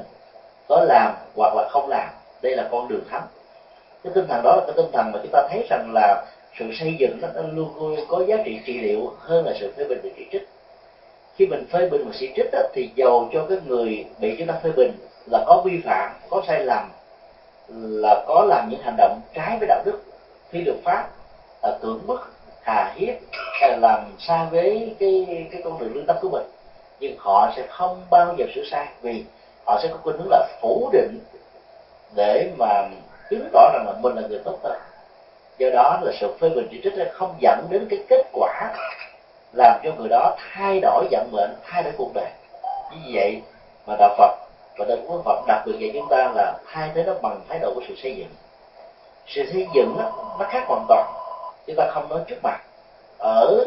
trong tập thể, vì người đó có thể bị tự ái, vì tự ái cho nên người đó phủ định. Chúng ta thương một người nào đó thì chúng ta đóng cửa mà góp ý người đó trong nhà. Thì khi nào chúng ta đã góp ý rất là người nào mà người đó bạn cố tình đi con đường sai của mình, mặc dù biết rằng mình đi sai, thì lúc đó đó chúng ta mới công khai hóa để nói việc này việc bạn để cho người đó thức tỉnh. Nhưng cái đó nó không phải là nói lỗi, mà là làm thế nào để cho những cái ảnh hưởng xấu của người này nó không có ảnh hưởng tiêu cực đến những người khác. Thì tinh thần xây dựng của Phật giáo luôn luôn là cái tốt. Khi mình dùng cái con mắt siêu ngươi và sâu tìm lá lỗ người trắng đen, thì mình không còn con mắt cho mình. Đây là chuyện rất là bình thường. Mình có thể nhìn thấy cái quả núi ở trước mặt, nhưng mà cái cục kèn ở ngay khóe mắt đôi lúc mình không để ý. Cái bản thân của mình thì mình không quan tâm. Mình quan tâm đến lỗi của tha nhân, làm cho mình không có được cái tinh thần thông cảm, tùy hỷ, hỗ trợ, tương thân, đồng hợp tác để cùng dẫn dắt nhau, đưa nhau đến con đường tốt và tích cực. Còn những người Phật tử chân chánh luôn luôn là lấy cái tinh thần xây dựng hợp tác. Và thậm chí là những người khác tôn giáo của mình cũng có phê bình một cách nặng lời, nặng lẽ, thiếu thiện cảm là đấy. Người mình thấy rằng là họ bị bất hạnh, thiếu tự giác, cho nên họ mới sanh vào ở trong những gia đình mà phong tục tập quán và tôn giáo làm cho họ trở thành con người như vậy. Nếu chúng ta được sinh ra từ nhỏ trở thành những người Hồi giáo, thì chúng ta cũng có thể trở thành những người cực đoan, gây bạo động, tạo hận thù, gây sợ hãi, gieo rắc hết tất cả những sự tan thương đổ nát ở nhiều nơi và nhiều chốn như là những người Taliban tự to vậy. Cho nên thấy được điều đó thì mình cảm thấy mình thông cảm nhiều hơn là phê bình và chỉ trích. Vì đạo Phật thấy rất rõ rằng là lòng tham, lòng sân, lòng si chính là kẻ thù của con người chứ không phải là con người. Cho nên nói cái giới thứ năm này nó cũng làm cho con người có được một cái nhìn rất là độ lượng, tha thứ bao dung, và không bao giờ nhìn thấy những cái tiêu cực, mà luôn luôn nhìn thấy những cái tích cực để mình vươn lên. 2 ngày hôm trước đó, tôi có đưa ra một cái áp dụng đối với người tích cực đó, thì mình nhìn thấy wow, còn người tiêu cực thì nhìn thấy những chiếc gai. Người có khuynh hướng mà tìm lỗi của tha nhân đó, thì ở đâu cũng thấy là gai, ở đâu cũng là miếng chai, ở đâu cũng là rào cản, ở đâu cũng là vũ khí, ở đâu cũng là sự mâu thuẫn. Còn người có tinh thần tích cực đó, thì đi đến đâu mình cũng tìm cái hay, cái tốt của người khác là mình tán dương. Còn những cái xấu đó thì mình không có phô bày ra trước, nhưng mình lại góp ý sau lưng để cho người đó đó từ từ họ nhận ra được cái lỗi và cái sai lầm của mình, thì họ mới sửa sai. Cho nên đó, muốn giúp đỡ người khác vượt qua cái khó khăn, đôi lúc mình phải dùng cái tinh thần vô ngại. Mình cúng dường một cái bài học nào đó, rồi để cho họ sử dụng bài học này, thì họ sẽ có cảm giác rằng là tôi là người phát minh, tôi là người sáng kiến, cho nên đó là họ có thể sửa sai cái nào, họ cảm thấy hãnh diện thì họ đã họ làm việc đó. Còn mình là chỉ lỗi của họ bằng một cách gay gắt quá đó, thì chẳng những không giúp cho họ nhận ra được cái này là một lỗi lầm, mà ngược lại đó họ sẽ cố tình chủ định nó, và họ sẽ kháng cự chúng ta, đẩy chúng ta vào một cái thế khó có thể làm được nào. Cho nên tinh thần Phật giáo là không có chỉ lỗi,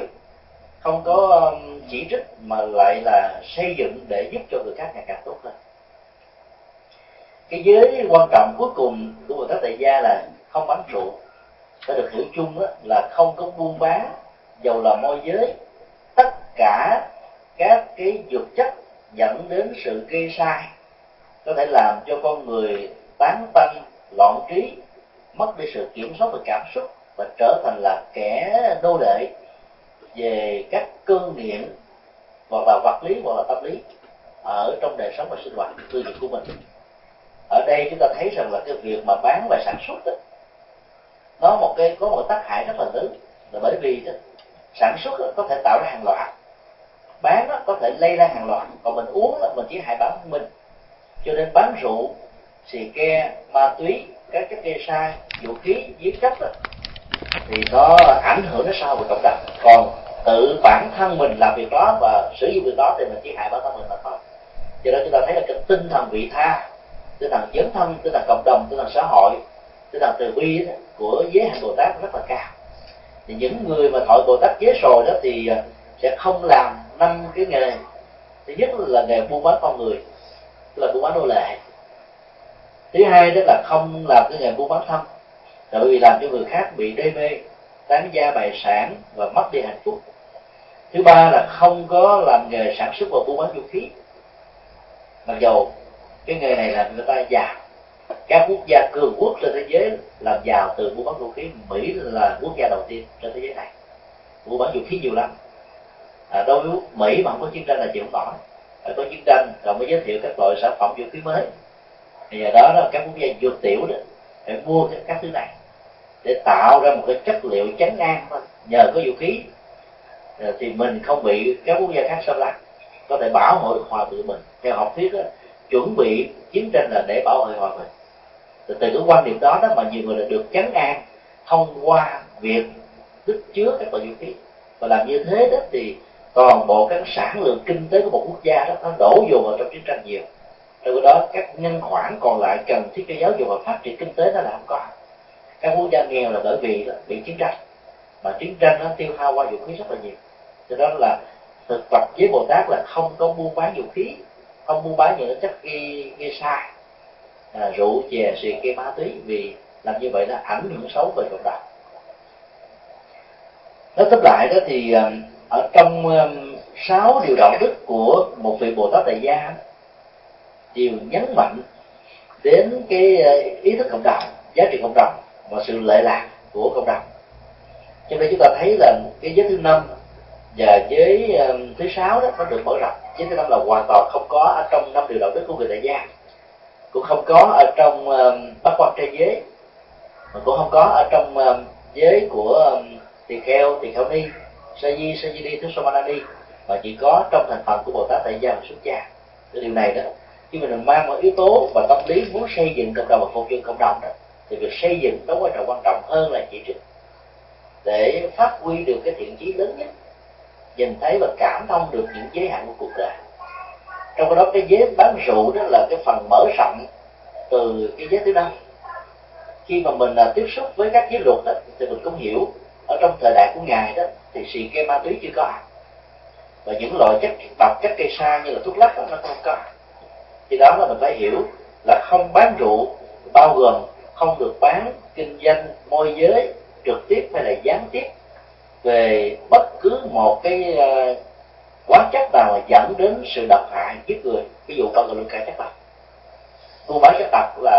là vi phạm của giới này. Ở trong trại tù K20 Quận Dòng Trinh tỉnh Bến Tre mà chúng tôi có hai lần thăm viếng và giảng pháp đó, thì có khoảng 1/5, tức là vài trăm người bị bắt vào đây là do làm môi giới hoặc là buôn bán xì ke ma túy. Rượu đối với rất nhiều quốc gia đó được xem như là hợp pháp, người ta được quyền uống rượu, được quyền bán rượu, và thậm chí là các vị mà tu sĩ của các tôn giáo khác cũng được quyền uống rượu. Chỉ có đạo Phật là khuyến khích chúng ta từ bỏ cái loại này và những loại chất gây sai nói chung, vì thấy rất rõ rằng nó có thể là nguyên nhân sâu xa và thầm kín để dẫn đến những cái tội trạng và tệ nạn xã hội khác.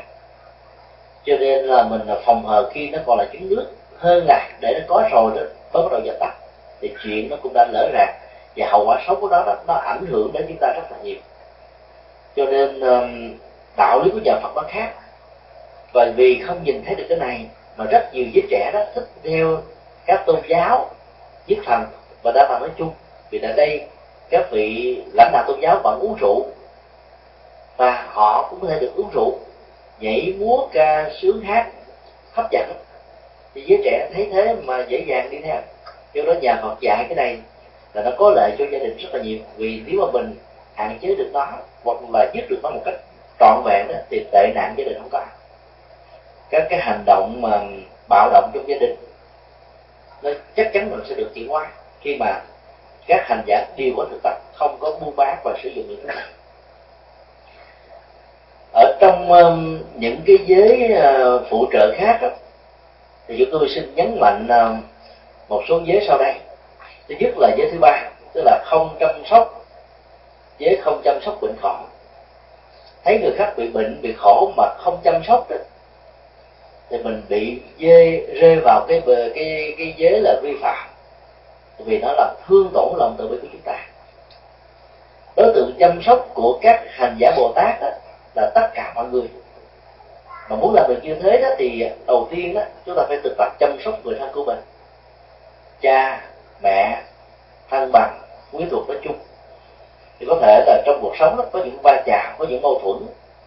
làm cho mình có những thành kiến, ác cảm, mặc cảm, hoặc những cái khó khăn. Gặp người thân mà không muốn nhìn mặt, và nói mà không muốn nghe, tiếp xúc mà không muốn có cùng chung ở trong một cái nơi, dẫn đến cái nỗi đau là ái, là quán tắc hội khổ. Thì thực tập giới này đó thì chúng ta sẽ bắt đầu vượt qua những cái khó khăn đó. Chúng ta thấy rằng cái bệnh trạng của người thân của mình nếu không được chăm sóc và chữa lành, nó có thể dẫn đến rất nhiều cái hậu quả tiêu cực về phương diện tâm lý cũng như là về phương diện sức khỏe của đời sống gia đình nói chung. Cho nên mình phải lo chăm sóc. Rất nhiều người phương Tây đó, họ thương các loài chủ vật, những loài gia súc ở trong nhà, tắm, rửa, cho ăn, cho uống, thuốc thang, thậm chí là hung hít và cho nó ngủ chung với dân giường của mình. Nhiều gia đình giàu phải tốn một vài trăm đô mỗi một tuần lễ cho các loài gia súc ăn.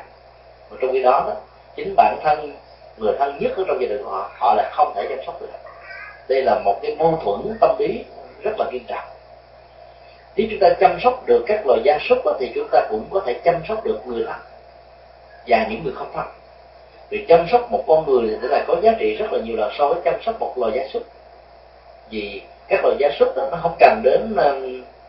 cái sự sạch sẽ, vì bản chất của nó đó là thích bạ đâu nằm đó, ở đâu ngồi đâu, cho nên có dơ có không sao.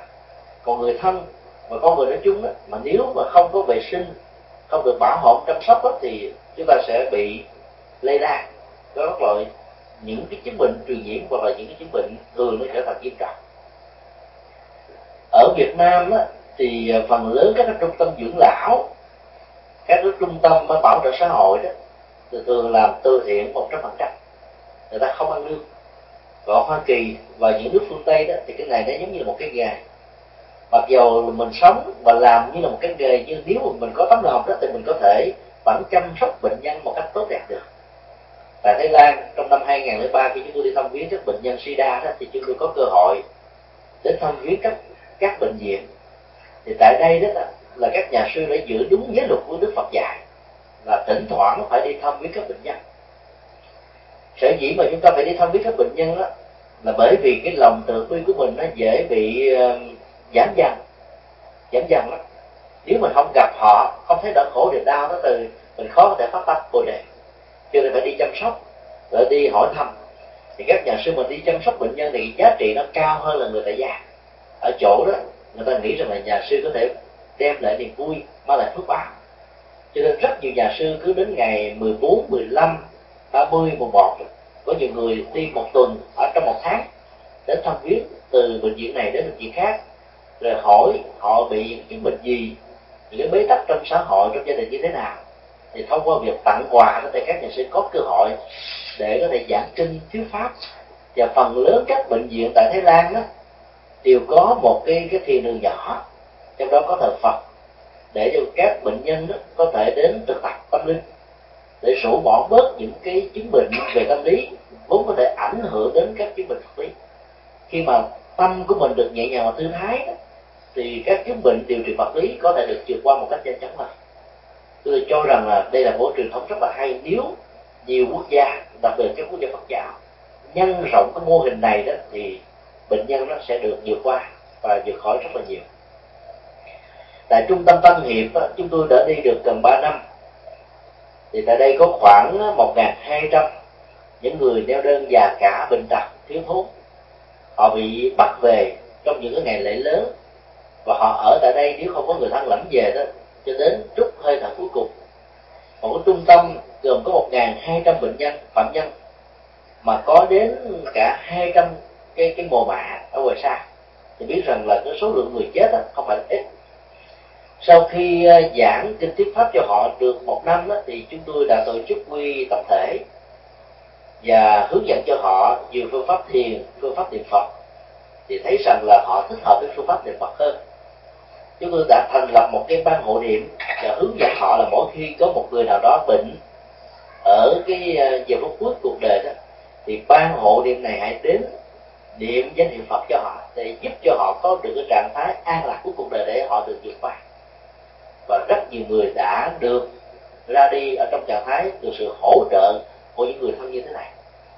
Tại Việt Nam đó, Phật giáo có được cái may mắn vào các trung tâm đó dễ dàng hơn bất kỳ một tôn giáo nào. Có những trung tâm hướng đến chúng ta mở các điện Phật đường ở bên trong, cho mình được phép thờ các đức Phật, để cho những người tại trung tâm có thể đến để sinh hoạt tinh thần. Ví dụ như cái trung tâm Chánh Phú Hòa của Bình Dương có một ngôi chùa do Thiền Nguyện Thường Chiếu xây dựng. Các trung tâm khác đó, tại Bình Phước cũng đang vận động yêu cầu chúng ta lập các cái điện Phật đường. Dĩ nhiên là nó liên hệ đến tiền bạc và để tránh thôi. Nếu mà mình có tiền mà mình làm được điều đó thì tôi cho rằng là cái trung tâm đó như là những cái tu viện này, họ ở trong đó mặc dù thiếu thốn về vật chất, nhưng cái bệnh về thân không làm cho họ bị khủng hoảng sợ hãi, vì có được cái giá trị tâm linh ở cuối cuộc đời. Do đó chúng tôi rất là mong quý vị mạnh dạn hỗ trợ cho những cái chương trình từ thiện như thế, để có thêm nhiều tượng Phật, nhiều cái điện Phật đường ở bên trong các trung tâm. Nếu mà mình không đủ tài chính đó, thì mình có thể ấn tống các hình ảnh Phật nhỏ, và mỗi lần mà đi vào các trung tâm quý vị đừng có sợ, cứ tặng tay, hoặc là có thể nhét vào ở trong các phần quà chuỗi và ảnh Phật nơi mà người ta không cho phép làm việc làm. Thì chúng tôi tin chắc rằng là cái việc chăm sóc và thăm viếng như vậy mới thật sự là có ý nghĩa. Còn tặng cho người khác một chén cơm, một bánh áo đó, thì ăn rồi mặc rồi cũng đói cũng lạnh. Không có mình cũng có hàng trăm hàng ngàn các cái đoàn thể từ thiện soi khác làm. Nhưng nếu mà họ thiếu về đời sống tâm linh, về những cái nhu cầu vượt chất tinh thần đó, thì họ khổ từ đời này sang kiếp khác. Cho nên nhân những cái cơ hội đi chăm sóc bệnh khổ đó, thì mình nên hỗ trợ về đời sống tâm linh. mà những người Bồ Tát tại gia sẽ có cơ hội và mạnh dạn làm việc này. Những người làm việc chăm sóc ở các bệnh viện và ở các cái dưỡng đường đó, chứ có dịp tham quan nó thỉnh thoảng thấy có rất nhiều người bị rơi vào trạng thái là quá tải căng thẳng, tiếp xúc nhiều người bệnh quá thì dần dà cái tâm từ bi của mình mất hết. Tại vì mình thấy cái chuyện đó hàng ngày hàng giờ chỉ có bữa đó, cho nên dẫn đến tình trạng bị chai sạn. Do đó khi mà làm những cái nghề chăm sóc như là điều dưỡng, y tá, bác sĩ, dược sĩ nói chung, hoặc là làm những người bảo hộ nhân viên ở trong các bệnh viện, thì chúng ta cần phải nuôi dưỡng hạnh từ bi. Chúng tôi có một người bạn khi còn học trung học rồi, đó, là học rất là giỏi, sau này anh trở thành là một bác sĩ giỏi và làm phó trưởng khoa cấp cứu của bệnh viện Chợ Rẫy. Thỉnh thoảng tới thăm chúng tôi để anh than: thầy ơi, tôi làm rất là cực, bác sĩ cấp cứu đó làm phải gấp 5 lần so với bác sĩ bình thường, ấy thế mà lương lại thấp hơn. Bác sĩ cấp cứu đó, nếu mà làm mà không đáp ứng được cái nguyện vọng của thân nhân thì thân nhân sẽ chửi, bệnh nhân sẽ quỳ rủa, mà có làm đúng đó, thì có không ai khen tặng cái gì. Mà xem như đây là cái việc bố mình phải làm, cho nên cái sức ép đó đối với tôi nó nặng quá. Tôi mong sao Phật gia hộ không làm cái nghề này nữa, chuyển qua các bệnh viện, các bệnh viện khác, hoặc là làm các bác sĩ chuyên môn thì có vẻ là khỏe hơn nhiều. Tôi chờ anh tâm sự xong rồi mới nói là anh may mắn lắm, Phật gia hộ anh làm cái việc đó đó. Anh cũng hưởng cái đồng lương, thậm chí là đồng lương thấp hơn những người khác, mà anh làm việc đó 5 lần với người khác thì anh có phước báo đến 5 lần. Còn anh làm lương một, hưởng cho thành quả một của anh thì cái nhân quả nó tự nó trừ nó hết trơn rồi. Bây giờ làm ít hay làm nhiều mà ảnh hưởng ít thì như vậy cái phần còn lại nó nằm trong ngân hàng công đức, không mất đi đâu hết. Do đó thay vì anh cảm thấy nó nặng nề, phải làm quá nhiều, phải làm quá tải, thì anh hãy cảm thấy hạnh phúc là tôi có cơ hội, tôi may mắn hơn các bác sĩ khác vì được làm ở trong cái khoa cấp cứu. Nếu mà mình không có thực tập về cái giới thứ ba, giới phụ thuộc này của giới Bồ Tát đó, thì khi làm bác sĩ, khi làm dược sĩ, khi làm y tá, khi làm điều dưỡng, chúng ta cảm thấy nặng nề lắm, thấy mỏi mệt. Trong lúc mà mình đang ngủ mà ta phải kêu mình việc dậy để mình chăm sóc sức khỏe của người khác. Là tín đồ dân gian có câu là đừng bao giờ cưới vợ y tá, bởi vì không hạnh phúc được, ta phải điêu hoài, ta sợ. Do đó là làm sao để cho hạt giống từ bi nó không bị mất, thì bằng không nó tiếp xúc nhiều quá nó bị chai. Cho nên lòng từ bi, và mình mới cảm thấy là mình có cơ hội tiếp xúc nhiều để bảo hộ mạng sống, và cái này nó hỗ trợ cho giới không sát sanh. Ai làm nhiều cái hạnh chăm sóc như thế này thì hạnh phúc rất là lớn, và đóng góp được nhiều. Mặc dầu là không có biết ngôn ngữ của người khác, mình nói một ngôn ngữ, bệnh nhân nói một ngôn ngữ khác, nhưng mà cái chất lượng tâm, truyền tâm đó, nó vẫn được thực hiện. Do đó, là những người làm công việc dưỡng nuôi những bà cụ già ở trong các cái viện dưỡng lão đó, cần phải thực tập về cách tâm biết trị liệu của Phật giáo. Mình vào đó, trên tay của họ có thể có cây thập giá, có một đức Chúa, cho nên cũng không cần nỗ lực để mà buộc họ phải bỏ tôn giáo như là họ đã từng làm đối với những người Phật tử và các tôn giáo khác. Mà chúng ta làm sao để cho họ thiết lập cái niềm tin đối với tôn giáo sẵn có của họ, vì cái đó đã trở thành một phần sự sống của họ rồi. Và cái trách nhiệm và lương tâm đạo đức của những người làm công việc này là làm thế nào để cho họ cảm thấy, bệnh nhân cảm thấy được bình an, nhắc nhở họ có được Đức Chúa bên cạnh mình, hay là có được Đấng Allah bên cạnh họ, có Thượng Đế, có Thần Linh, để cho họ an tâm vững tâm, họ vượt qua được cái nỗi khổ đau vật lý này. Thì đó là chúng ta làm được một công việc trị liệu rất là lớn. Mà chỉ cần có ánh mắt, có nụ cười, có sự chăm sóc bằng trái tim đó, thì người bệnh nhân sẽ tiếp nhận được cái này một cách rất là nhanh. Khi mình vào thăm người thân, người ta có thể đau và phóng thích ra đau một cách là tấu tay chân mình vào cái cạnh giường, la, hét, đập, khóc, rên, cứ để cho họ phóng thích một cách tự nhiên như vậy. Bởi vì khi mà la, hét, rên được, nỗi đau nó được thảy ra bên ngoài. Hoặc là khi mà thấy được người thân đứng bên cạnh của mình, cảm thông được, hiểu biết được, dỗ về chút xíu được, thì người đó cảm thấy nó nhẹ bớt đi phần nào. Rồi lúc chúng ta cũng không cần nói, mà chỉ cần cầm vào bàn tay của cha mình, của mẹ mình, của những bác lớn tuổi hơn, và mình nói một vài câu thôi: hãy ráng vượt qua, hãy niệm Phật, hãy ngồi thiền, hãy tĩnh tâm, để cho cái ý thức ta không rơi và nó bám víu ở trên cái dòng cảm xúc của cái cơn đau. Thì cơn đau nó có mà trở thành là vô hiệu quả. Chúng ta chỉ cần hướng dẫn những bài thực tập đơn giản thôi, hoặc là mình dạy người ta thực tập vô ngã. Thân thể này không phải là tôi không lệ thuộc vào thân thể này. Dòng cảm xúc này không phải là tôi không bị lệ thuộc vào dòng cảm xúc này. Thì tự động đó, cái nỗi đau về vật lý nó sẽ giảm đi. Thì vì nỗi đau đó, nó bám trên thân, nó ảnh hưởng cảm xúc. Và bây giờ mình cho rằng là cái thân và dòng cảm xúc đó phải là của tôi, không phải là của mình. Thì nỗi đau đó nó sẽ được giải phóng ở một mức độ tương đối. Và nếu mà mình nhất tâm bất loạn theo danh hiệu của Đức Phật A Di Đà hoặc là chánh niệm định thức theo thiền tâm đó, thì cái trạng thái mà vượt qua được cái dòng cảm xúc khổ thọ của thân đó, nó sẽ trôi đi rất là nhanh. Cho nên khi đi thăm đó thì mình đừng có hỏi về những cái chuyện ăn uống ngủ nghỉ, vì chuyện đó không quan trọng.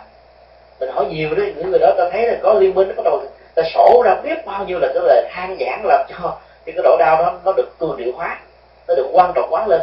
thì họ sẽ trở thành nạn nhân. Cho đó mình chỉ dạy họ những cái phương pháp thực tập. Mình hãy vững chãi, vững tin để cho người thân của mình nhìn thấy mình thì nó có một cái tác động tích cực ảnh hưởng theo. Thì lúc đó là chúng ta hỗ trợ cho họ rất là nhiều. Thì chỉ cần có tấm lòng thôi là chúng ta có thể làm được những việc này. Một cái giới hỗ trợ khác đó là giới thứ 7. Không đến không nghe pháp là vi phạm vào giới luật của Bồ Tát. Ở đây nó dạy chúng ta một cái thái độ cởi mở và sẵn sàng đón nhận những giá trị tâm linh của bất kỳ các vị thầy. Ở đây không hề nói là nghe pháp đó là của chư tăng là chư ni. Phần lớn đó, Phật tử đại gia có thành kiến và có thói quen suy nghĩ rằng là phải đến chùa tăng, phải nghe các ông thầy giảng thì mới hấp dẫn. Và từ đó, đó có cái phân biệt đối xử với chư ni, và ít đi các ngôi chùa của chư ni. Chúng tôi làm ngôi chùa trụ trì chùa tăng đó từ năm 1992 và cảm thấy rất là rõ đó, khi mà tỉnh mời trai tăng đó thì các Phật tử nói như thế này: thầy tỉnh mời giùm tôi 10 hòa thượng, 20 tượng tọa, mấy chục ông thầy, nhưng mà đừng thỉnh chứ cô. Hỏi sao vậy, cứ phá không bằng. Đó là cái hiểu sai rất là lớn, là như thể là các sư cô không biết tu, chỉ có mấy ông thầy mới biết tu. Mà trên thực tế đó, chúng ta thấy là giới ni đó tu nhiều hơn tăng. Ở trong các trường Phật học gần đây đó là đi thủ khoa nhiều hơn là cả ông thầy. Hay đó là một sự thật. Cho đó là người Phật tử thì chúng ta không nên phân biệt đối xử tăng và ni, mà chúng ta xem thấy rất rõ rằng là các vị thì có thể giảng cái thuyết pháp và mỗi người làm theo cái phận sự của mình. Cho nên pháp sư ni giảng thì chúng ta nghe theo pháp sư ni, pháp sư tăng giảng thì chúng ta nghe pháp sư tăng, đừng có phân biệt đối xử, đừng có so sánh cao và thấp, vì cao và thấp rồi thì mình không muốn đi. Thì mỗi người có một cách thức diễn giảng về Phật dạy khác nhau. Người nữ đấy thì có khuynh hướng là giảng dạy ứng dụng cho người nữ, thì chưa đi hỗ trợ cho những người nữ. Do đó là phải làm sao nó ứng với cái tâm trạng, cái tâm lý của giới nữ. Còn Phật tử nam mà đến mà nghe thì đôi lúc mình không cảm thấy nó thích ứng, là đương vì thế mình nghĩ rằng nó thấp. Bởi vì quần chúng đại đa số thuộc hạng bình dân, giảng mà cao quá đó thì ta nghe ta không hiểu, giảng thấp quá thì người đi cao thì thấy nó bình thường, không hấp dẫn, cho đó mình thông cảm. Cho đó là bất cứ nơi nào có đạo tràng, có pháp hội, việc giảng kinh thuyết pháp đó, có mặt đó, thì mình nên cố gắng là thu xếp thời gian để học hỏi. Những người xuất gia đó có may mắn hơn mình là không bận về công ăn việc làm kinh tế, cho nên có thời giờ là đọc kinh, thực tập về kinh. Cho nên việc hiểu biết về kinh và kiến thức về Phật pháp nó chắc chắn là phải nhiều hơn là người Phật tử tại gia, ngoài trừ các Phật tử tại gia là những nhà nghiên cứu. Do đó là mình tới mình học đó, thì mình sẽ đỡ mất cái thời gian tự đọc vốn không có thời gian. Tới nghe pháp đó, thì chúng ta học những cái hay, cái gì mà mình không thấy tốt hợp thì mình không phải giữ, để mình không dẫn đến cái tình trạng là phê bình chỉ trích. Mà cái giới Bồ Tát quan trọng đó, nói chúng ta là phê bình chỉ trích bốn chúng, tức là tăng và ni, là hai đối tượng quan trọng ở trong bốn chúng, là một cái sự tổn thất đạo đức của người Phật tử tại gia. Do đó mình tôn kính với cái là tăng bảo, thầy nào sư cô nào không hợp thôi không đến nữa, chứ không cần phải hận thù. Có nhiều người đó, khi kính mến các ông thầy thì buông các ông thầy lên đến tận mây xanh, khi mà có cái sức ích rồi thì đạp ông thầy xuống địa ngục, phê bình chỉ trích, lật mặt chỉ tên, đủ thứ hết. Cái đó là những trạng thái cực đoan. và nó sai với tinh thần đạo lý của nhà Phật. Mình học hỏi là học hỏi những cái hay, và những cái gì không hay thì mình đừng có mang vác về nhà, đến chùa là để tìm kiếm những cái hay. Và thậm chí ở những người mới bắt đầu xuất gia đầu Phật vẫn có thể có được những cái hay mà mình học. Cho nên biết cách học như thế đó là mình trở thành là điểm hội tụ của những tinh hoa. Cũng giống như là Thiện Tài Đồng Thử đã đi tham vấn học hỏi tâm linh trên 50 vị thầy khác nhau. Mỗi một vị thầy có một sở trường, mỗi vị thầy có một cái hay. Mình tập hợp cái sở trường và tinh hoa của tất cả những vị này thì mình trở thành là hay nhất. Còn việc hành kiến, rồi mặc cảm thì mình sẽ đánh mất cơ hội học được những cái hay. Có nhiều người khó tính lắm, ông thầy đó ông phải làm được tôi mới là học rồi, chứ ông nói không tôi không học, ông làm giám đốc tôi trở thành giám súa vậy tôi học để làm gì. Nói như vậy là mình đã mất cơ hội. Có nhiều người đó người ta có thể nói được, người ta không làm được, nhưng mình phải cảm ơn cái nói được để nói đúng. Thì nhờ đó mà mình trở thành cái người thực tập ta. Dầu ông thầy nói, cái người phát ngôn ra cái lời nói đó không thực hiện được, mà mình thực hiện mình cũng có kết quả, chứ đâu phải ông nói được, ông làm được, mình làm theo không có kết quả. Cho nên đạo lý của Bồ Tát, đặc biệt là kinh Đại Bế Đức Bà có dạy là y pháp bất y nhân, là bất cứ vị thầy nào, dù là lớn hay là nhỏ, dù là xuất gia lâu hay là mau hay là mới, dù là tăng hay là ni, mà có giảng kinh thuyết pháp đúng với lệ tông chỉ của đạo Phật đó, thì chúng ta nên thực tập. Và chúng ta không nên thành vượng quá, lệ thuộc vào ông thầy. Chúng ta đến đạo Phật thông qua chánh pháp cao siêu huyền diệu, chứ đừng thông qua ông thầy. Và phần lớn Phật tử đến thông qua ông thầy. Mình có thiện cảm với ông thầy, thiện cảm với sư cô, thông qua lễ tang hay là hôn quan tang tế, rồi sau này mình bất mãn một cái gì đó, đó là mình bỏ chùa luôn, bỏ Phật luôn, tại vì mình trở thành bị ổng thích. Ông Phật đâu có gì đâu, mình phải bỏ ổng. Giáo pháp của ngài cao siêu người diệu, bỏ ổng uổng lắm, bỏ Phật, bỏ pháp uổng lắm. Mình có thể không đến với ông thầy đó nữa, nhưng đừng bỏ Phật, đừng bỏ pháp, và cũng đừng bao giờ có thành kiến với ta. Bởi vì mía sâu có mắt, nhà giàu có nên. Nên là học pháp, nghe pháp, hành trì pháp bằng tinh thần đó đó, thì chúng ta sẽ đạt được cái trạng thái là dung thông vô ngại, và nó không rơi vào cái tình trạng đứng chỗ này dòm nó chỗ kia, đến chỗ kia đến thành rồi chỗ họ, cuối cùng đi mới nửa đường cái bỏ cuộc chạy qua pháp môn khác, là bởi vì mình không có niềm tin vững. Do đó đó, bản chất của các vị pháp sư đó quan trọng nhất là làm thế nào để thuyết pháp đúng, tức là phù hợp với chân lý, tức là tính khế lý. Còn có khế cơ hay không không quan trọng, có giảng hay hay không quan trọng, giảng đúng là quan trọng nhất. Còn các Phật tử thì phần lớn là thích là ông thầy giảng làm sao phải có nhiều nụ cười, phải nghe cười, cười ngay, cười gấp, cười đầu, cười đuôi đó, nghe ra thấy thoải mái không căng thẳng, là họ thấy họ qua thôi. Cái đó không đúng với tinh thần. Làm như vậy đôi lúc mình biết ông thầy trở thành ông hề, tức là làm hề cho mình cười, rồi biến cái giảng đường, cái pháp hội trở thành là gala cười, hay là chuyện trong nhà ngoài phố cười cho vui vậy thôi. Dĩ nhiên đó, cái năng lực mà khôi hài nó cũng có thể làm cho mình thoải mái, nhẹ nhàng, nhớ lâu, nhớ da, nhớ ấn tượng, nhưng đừng quan trọng quá chuyện đó, vì chuyện đó nó sẽ dẫn đến cái tình trạng mà thần tượng quá, và chuyện đó nó không đúng với tinh thần của nhà Phật. Thì đó là một vài cái giới đại gia Bồ Tát căn bản, và chúng tôi cho rằng là nó có giá trị và rất là quan trọng trong sự thực tập tâm linh đối với những người tại gia. Còn các cái giới còn lại đó, thì mỗi một giới đó nó có một cái giá trị hỗ trợ cho nhau rất là nhiều, nó giúp cho chúng ta có thể hành trì và đạt đến kết quả của hành trì rất là cao. Chúng tôi xin kết thúc cái phần trình bày vắn tắt về tinh thần giới tại gia. Và trước khi kết thúc thì tôi xin nhắc lại là bản chất của Bồ Tát tại gia đó là con đường dẫn thân, và những người lãnh thọ với Bồ Tát đó trở thành như là một nhân chứng, như là một ánh đuốc, như là một điển hình về lời Phật dạy, và phải trở thành là một người Phật tử trong hành động. Có như thế đó thì chúng ta sẽ mang niềm vui hạnh phúc cho người thân, người thương của mình. Và theo tinh thần này đó thì những người Phật tử tại gia cần phải có trách nhiệm về tinh thần, hướng dẫn con em của mình đi chùa và trở thành đệ tử.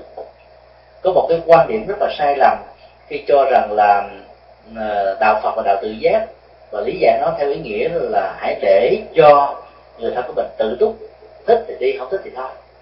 Cái tự giác không phải hiểu như vậy. Cái đó là hiểu theo cái nghĩa trật của từ điển, qua cái ý niệm là tự giác, tức là tự ý thức. Cho nên đó tự giác trong Phật giáo đó là tự mình tu, tự mình thực tập, tự mình chứng giác, không lệ thuộc vào thượng đế, thần linh, không mê tín, không dị đoan, không có cầu nguyện đặt quá nhiều cái tha lực, mà hãy tự nỗ lực để vươn lên và tự hành trì có kết quả. Do đó đó là những người đi trước đó, chúng ta thấy rõ được cái giá trị tâm linh của Phật pháp, nó cao thượng, quyền diệu, có ý nghĩa cho bản thân mình, nó cứu giúp cho cuộc đời của mình, thì không có lý gì mà mình không muốn chia sẻ cái đó cho người thân. Mà muốn chia sẻ thì mình phải hướng dẫn có phương pháp để cho người thân, người thương, con em thế hệ đi sau của mình trở thành Phật tử như chính mình. Cái tuổi trẻ cần phải trở thành Phật tử, bởi vì cái tuổi đó, đó dễ sai lầm, có thể sống với duy lý, duy ý trí, mà cái sai lầm là cả một quãng đời tuổi trẻ đó sau này hối hận, nó đã quá muộn màng. Cho nên có ánh đuốc soi đường của tâm linh Phật giáo đó thì tuổi trẻ sẽ có thể đóng góp nhiều cho cộng đồng và xã hội. Thì đó là cái điều mà chúng tôi rất mong tất cả các hành giả Bồ Tát tại gia nên thực tập và hướng dẫn, và những vị Phật tử khác cũng nên làm công việc này để cứu độ cho người thân và người thân của chúng ta. Bây giờ thì chúng ta sẽ có một thời gian ngắn để trả lời một số câu hỏi. Từ nay có thắc mắc thì đi. Test thầy một phút thôi, chứ test quý là đó. Cái bài giảng của thầy hôm nay rất là cần thiết, rất là thiết yếu, nhất là tại đất nước Hoa Kỳ. Chúng con cảm thấy rất là đáng học thầy, bởi vì là Phật tử và những Phật pháp rất là chậm và tu tập cũng rất còn rất là non kém, nhưng có những điểm con nhận thấy là thưa với thầy cùng với toàn thể quý đại chúng là ở nước Hoa Kỳ này thì Phật pháp rất là non kém. Non kém ở đây nghĩa là không phải vì giáo lý non kém, nhưng mà cái thế mạnh của Phật pháp rất là yếu. Bằng chứng cụ thể là những tôn giáo bạn có những cách rất là hay để mà chiêu dụ những người Phật tử. Thứ nhất là lúc những người Phật tử đi vượt biên thì trong lúc quá tuyệt vọng thì được những cái tàu vớt và sau đó được cứu giúp và được các nhà truyền giáo truyền đạo luôn. Qua tới Hoa Kỳ không những là các nhà truyền giáo ngoại quốc mà còn có những nhà truyền giáo người Việt nữa, là gửi thư tới, gọi điện thoại tới, và nhất là ở đây thì chúng ta biết là khi mà con cháu Phật tử đính hôn với những người khác đạo thì bắt buộc là phải theo đạo của họ, thì có những bậc phụ huynh rất là đau lòng, không biết làm sao mà cũng không giải quyết được. Đó là vấn nạn thứ hai. Vấn nạn thứ ba nữa là những nhà truyền giáo của bản xứ hay là nói chung là Việt Nam sẵn sàng tới từng nhà Phật tử để mà chở họ tới nhà thờ, trong khi đó có những bậc phụ huynh rất mong mỏi tới chùa nhưng mà lại con cái ở nhà có sẵn rất là nhiều xe lại không chịu chở đi. Đây là cái điều mà chúng con thấy rất là đau lòng. Thứ ba nữa là những nhà truyền giáo bản xứ tìm hiểu về đạo Phật không phải là để theo đạo Phật mà để biết đạo Phật như thế nào, đồng thời họ gọi là thuyết giảng cho tín đồ của mình biết đạo Phật. Bằng chứng là đạo Phật, người ta nói là đạo Phật lại đi lạy những cái cầu tượng bằng xi măng, cái điều này là không nên. Và nhất là chúng ta biết là những người Taliban đã bắn vào tượng Phật, đây là những hình tượng mà họ cho là tà giáo, thì có rất nhiều trở ngại cho sự hoằng pháp của các chư tăng ni ở tại hải ngoại. Ở đây chúng tôi cũng nói là những người Phật tử của chúng ta có cái tấm lòng thành rất là tốt, hướng về quê hương, hướng về đất nước để mà giúp các nhà sư thực hiện những cái chương trình từ thiện, những cái sự hoằng pháp tại quê nhà. Điều này rất là tốt. Đồng thời con cũng xin kêu gọi là chư tăng ni tại hải ngoại rất cần sự giúp đỡ của Phật tử hải ngoại, bởi vì ở đây chúng ta thiệt thòi đủ mọi thứ, thiệt thòi cả về tình thương, để cả vật chất, và gặp nhiều khó khăn. Trong khi thì chúng ta rất là nhiều cái sự bận rộn, nhiều khi chúng ta không biết là chúng ta có được thấy như thế không. Thì chúng con cảm thấy ở đây chúng ta hành đạo rất là khó, bởi vì có rất nhiều trở ngại, rất nhiều sự tấn công. Vì chúng con có nhiều lần được có một vài lần được các nhà thờ mời tới nói để nói về Phật giáo, không phải là để họ theo nhưng mà để họ biết là Phật giáo như thế nào, để làm gì,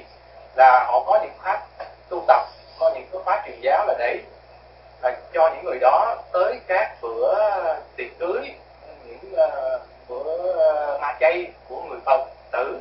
để mà họ làm phép, giống như là làm phép. Tôi có thể chia sẻ ngắn lại. Dạ. Thành ra con xin thầy là thông cảm với lại Phật tử với lại chư tăng ni ở đây, là ở đây cần sự hỗ trợ, và Phật tử của có những cái là người ta nói là ông Phật á, khi chết á, là bị ung nhọt mà chết. Chính chúng con có cái người Phật tử được những người từ nhà thờ tới nói như vậy, và người Phật tử đó thì rất là can cường và cũng tới, bởi vì người ta tới giúp đỡ nhưng đồng thời người ta cũng tới để kêu gọi và đạo của người ta luôn. Thành ra bên đây gặp rất nhiều khó khăn. Cái khó khăn thì ai cũng biết rồi. Giờ cố gắng làm sao để mình góp từ một bàn tay để tháo gỡ những khó khăn đó, thì cố gắng cái đến cuối tuần chủ nhật đó thì là một thanh niên nam đó thì cố gắng là phát tâm chở các bác già nào không có xe, không có con cháu đưa đi, thì mọi người làm công việc đó. Thì bên tinh thần Phật dạy như thế này nè, tại vì mình ngồi mình chỉ vừa rửa bóng tối thì mỗi một người chịu khó thắp lên một cái nến, cái đuốc để cho người ta không vấp ngã trong cái bóng tối. Cái việc mà phát tâm chở như vậy thì cũng có một số người làm. Chúng ta thấy ở trên chùa Đức Thiên ở San Jose đó, ở 2 tuần trước đó, thì chúng tôi có giảng tại đó 8 ngày liên tục. Rồi các bác tuổi trung niên trở lên thì gặp khó khăn vì phần lớn là không biết lái xe, rồi con cháu thì bận rộn không đi được, thì lại có một số Phật tử, đặc biệt là thanh niên gia đình Phật tử là phát tâm, và cái danh sách cũng như số điện thoại của họ đã được dán lên công cộng đó. Ai mà có nhu cầu cần chở thì cho biết, thì những vị này ta sẽ chở đến, thì chở đến nghe xong rồi sau đó trở về. Thì cái truyền thống văn hóa như thế chúng tôi cho là rất là hay, chỉ cần là có tấm lòng là chúng ta có thể làm được,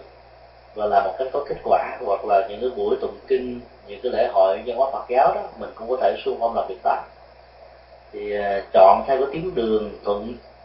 từ nhà của mình đến ngôi chùa thì mình có thể rước thêm được vài người, và mà cũng không cần phải là tốn tiền thêm nhiều cho việc di chuyển đi lại.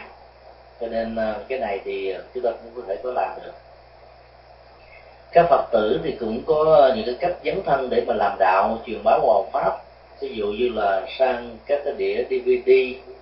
các đĩa audio CD, các MP3 CD và nhiều loại sách ấn tống khác. Dĩ nhiên là cái đối tượng và sự phổ biến đó, phần lớn mới chỉ giới hạn ở trong thành phần của Phật tử mà thôi. Chúng tôi xin đề nghị là mình nên mở rộng phạm vi bằng cách là ra các cái chợ búa đó, thì nó cũng có đều có những khu tập thể, những nơi công cộng đó, mình có thể đem các cái đĩa ra để mà tặng biếu. Ở tại Santana đó thì chúng tôi đã có được cơ hội đi thăm viếng 4 cái nhà hàng chai. Thì tại 4 nhà hàng chai này đó thì chỗ nào nó cũng có cái phần phổ biến các cái băng giảng Phật giáo. Thì có một bác sĩ rất là nổi tiếng và có tên tuổi trong cộng đồng, bác sĩ Hoàng Anh, một nhân vật rất được nhiều người biết đến vì bà chữa nhiều bệnh hết. Thì trong cái phòng mạch của bà để đầy các băng giảng mà của nhiều thầy khác nhau, chứ không có phân biệt với sự thầy trong nước, thầy ngoài nước, thầy lớn, thầy nhỏ, sư cô hay là thầy, để đầy đủ. Chỉ tôi nghĩ như thế cũng là cái cách để mà mình giới thiệu đạo Phật, mà giới thiệu rất là hay, không cần phải đi khuyến dụ người khác mà vẫn có kết quả. Còn các tôn giáo khác, đặc biệt là Tin Lành đó, thì họ có một cái các cái khóa huấn luyện để giúp cho giới thanh niên đó, tự tập dấn thân để kiếm những cái kinh nghiệm cho sự dấn thân. thuyết phục, để khuyến dụ những người khác. Bởi Phật giáo thì chưa có được những hoạt động này. Tại Việt Nam thì cái khóa cao cấp giảng sư, cái nơi mà đào tạo những vị tăng và đi sẽ tốt nghiệp ra để đi giảng dạy Hoằng Pháp đó, từ chương trình mới của 2 năm trở lại đây là do chúng tôi biên soạn. Trong đó nó có cái phần là nghệ thuật Hoằng Pháp. Trong nghệ thuật Hoằng Pháp nó cũng có những cái tín chỉ mà chúng tôi đề nghị đó là những người đại gia cũng góp phần vào Hoằng Pháp. Các ngôi chùa đó cũng phải Hoằng Pháp thông qua hôn quan tang tế, rồi bố thí, ăn tống, cúng dường, tất cả mọi thứ đều là những cái phương tiện để Hoằng Pháp. Và những người Phật tử tại gia, đặc biệt là gia đình Phật tử đó, có cơ hội tiếp xúc với nhiều thành phần khác nhau thì phải tặng kinh, tặng đĩa phù hợp với lại cái cá tính cũng như là nguyện vọng tâm lý và những bế tắc của những người mà mình có cơ hội để tiếp xúc. Các tôn giáo khác thì họ không có cái gì ngoài cái quyển kinh thánh gồm 2 phần Tăng Ước và Cửu Ước, còn chúng ta này có hàng hà sa số các bài kinh, có hàng trăm thầy cô giảng dạy, có hàng chục ngàn hay vài trăm ngàn các cái đĩa giảng khác nhau. Cho đến mình đánh tống một cách vô tội vạ đó thì khó có kết quả lắm, tại vì có những cái bài giảng cao quá nó lại không đáp ứng cho những cái giới căn cơ bình thường. Cho nên đó là những cái văn giảng đó thì mình phải phân loại, chia loại, rồi coi cái tâm tính của cái người mà mình tiếp xúc đó, nó thuộc về căn cơ trình độ nào, mình tặng đúng với cái tâm lý đó của họ đó, thì họ mới có kết quả.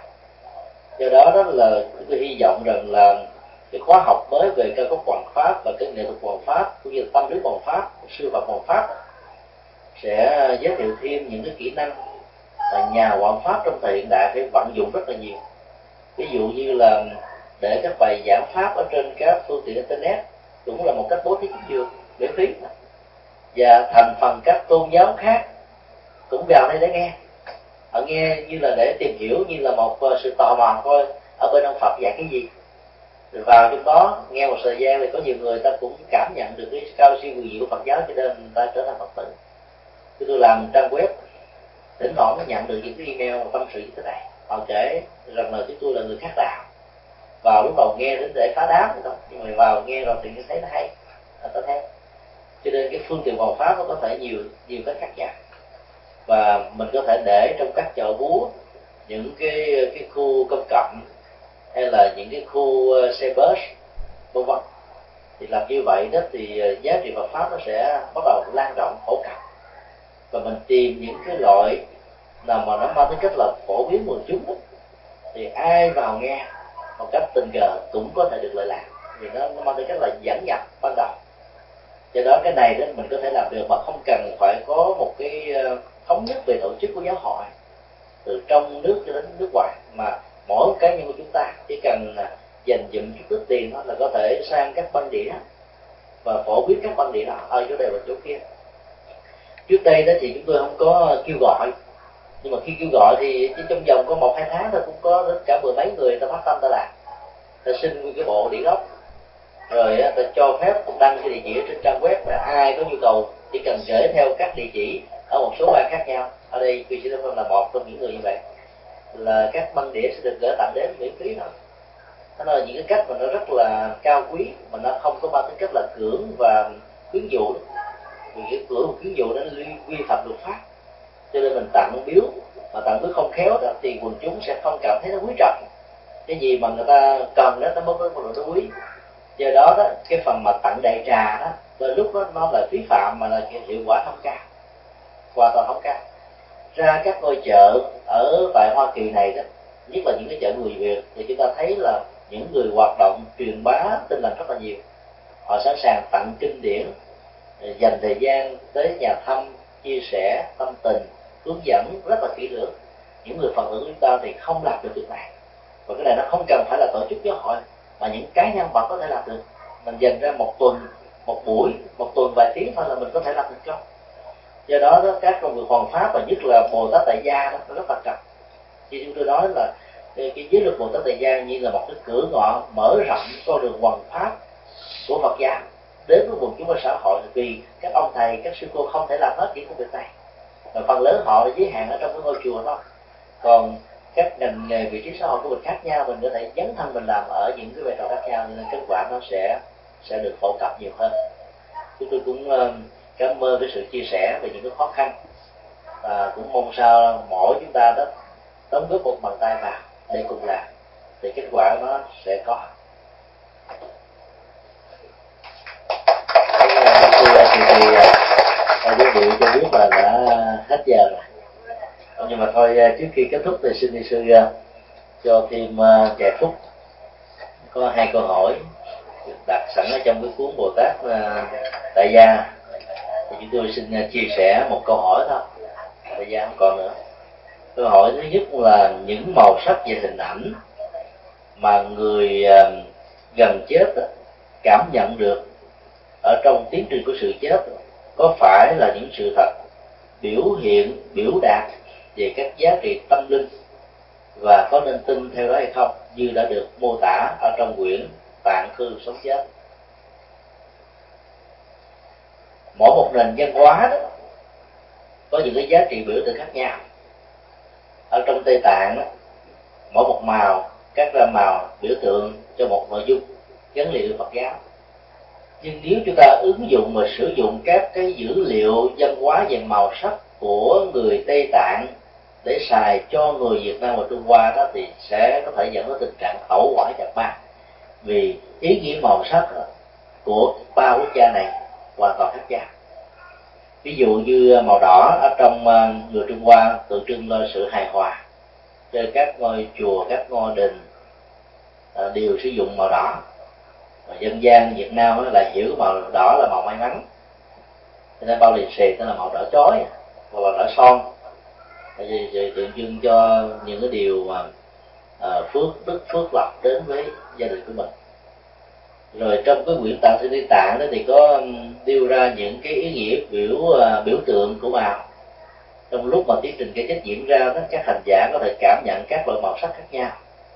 Rồi có đề nghị đó, ở cái màu này thì mình nên ghi nhận, vì tiếp nhận nó đó, nó có thể hỗ trợ cho tâm linh, hỗ trợ cho giải thoát, hỗ trợ cho sự siêu sanh thoát quá. Theo cái tinh thần ở trong đạo Phật truyền thống đó, thì bất cứ một hình ảnh gì nó gợi lên trong tiến trình của tái sanh đó đều cần phải vượt qua và buông bỏ. Hành giả ở trong lúc cận tử nghiệp đó thì duy trì cái trạng thái chánh niệm tỉnh thức và không sợ hãi thôi, niềm an vui hạnh phúc nhẹ nhàng thư thái, thì lúc đó đó tái sanh đó nó mới diễn ra một cách an lành. Hoặc là nhớ về Đức Phật, nhớ về hạnh nguyện, nhớ về phước báo, nhớ về công đức, nhớ về những giá trị làm lạc lĩnh dữ, thì mình sẽ nương theo những cái điều tốt đó và tái sanh ra đó, cái nhân cách đó nó bắt đầu đã có mặt sẵn trong lúc chúng ta có mặt ở trong bầu tài. Còn tất cả những ý niệm các biểu tượng gợi lên trong đầu chỉ là cái phần tưởng, còn nếu không khéo nó trở thành là tưởng ấm ma. Mà giữ cái phần tưởng ở trong đầu đó thì các ý nghĩa biểu tượng của nó không nhất thiết nó đạt được, mà ngược lại nó có thể làm cho mình rơi vào các trạng thái sợ hãi. Mà sợ hãi nó dẫn đến tái sanh xấu là điều chắc chắn. Cho nên đó, những người Tây Tạng quen theo truyền thống văn hóa màu sắc của Tây Tạng có thể nương vào các mô tả trong Tạng Thư Sống Chết để huấn luyện cái thức tái sanh theo các cái ra màu và ý nghĩa của nó. Còn những người Việt Nam và Trung Hoa vốn không chịu ảnh hưởng từ nền văn hóa màu sắc này, cũng không nên theo đó mà ứng dụng. Để ứng dụng như thế nó không có kết quả. Các ứng dụng chúng ta có thể sử dụng đó là tùy thuộc vào pháp môn hành trì của mình. Ví dụ đối với các hành giả từ Đạo Tông thì làm thế nào giữ được cái trạng thái nhất tâm bất loạn là chính yếu nhất. Khi mà có được trạng thái này rồi, dầu cho quý vị có muốn trở về Tây Phương Tịnh Độ hay là không muốn trở về Tịnh Độ, thì chuyện tái sanh vẫn là sự an lạc, không có gì để đáng phải sợ phải lo.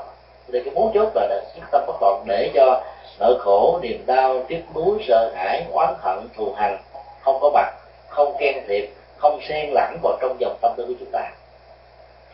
Còn đối với các hành giả của thiền tông đó, thì làm thế nào để duy trì được cái trạng thái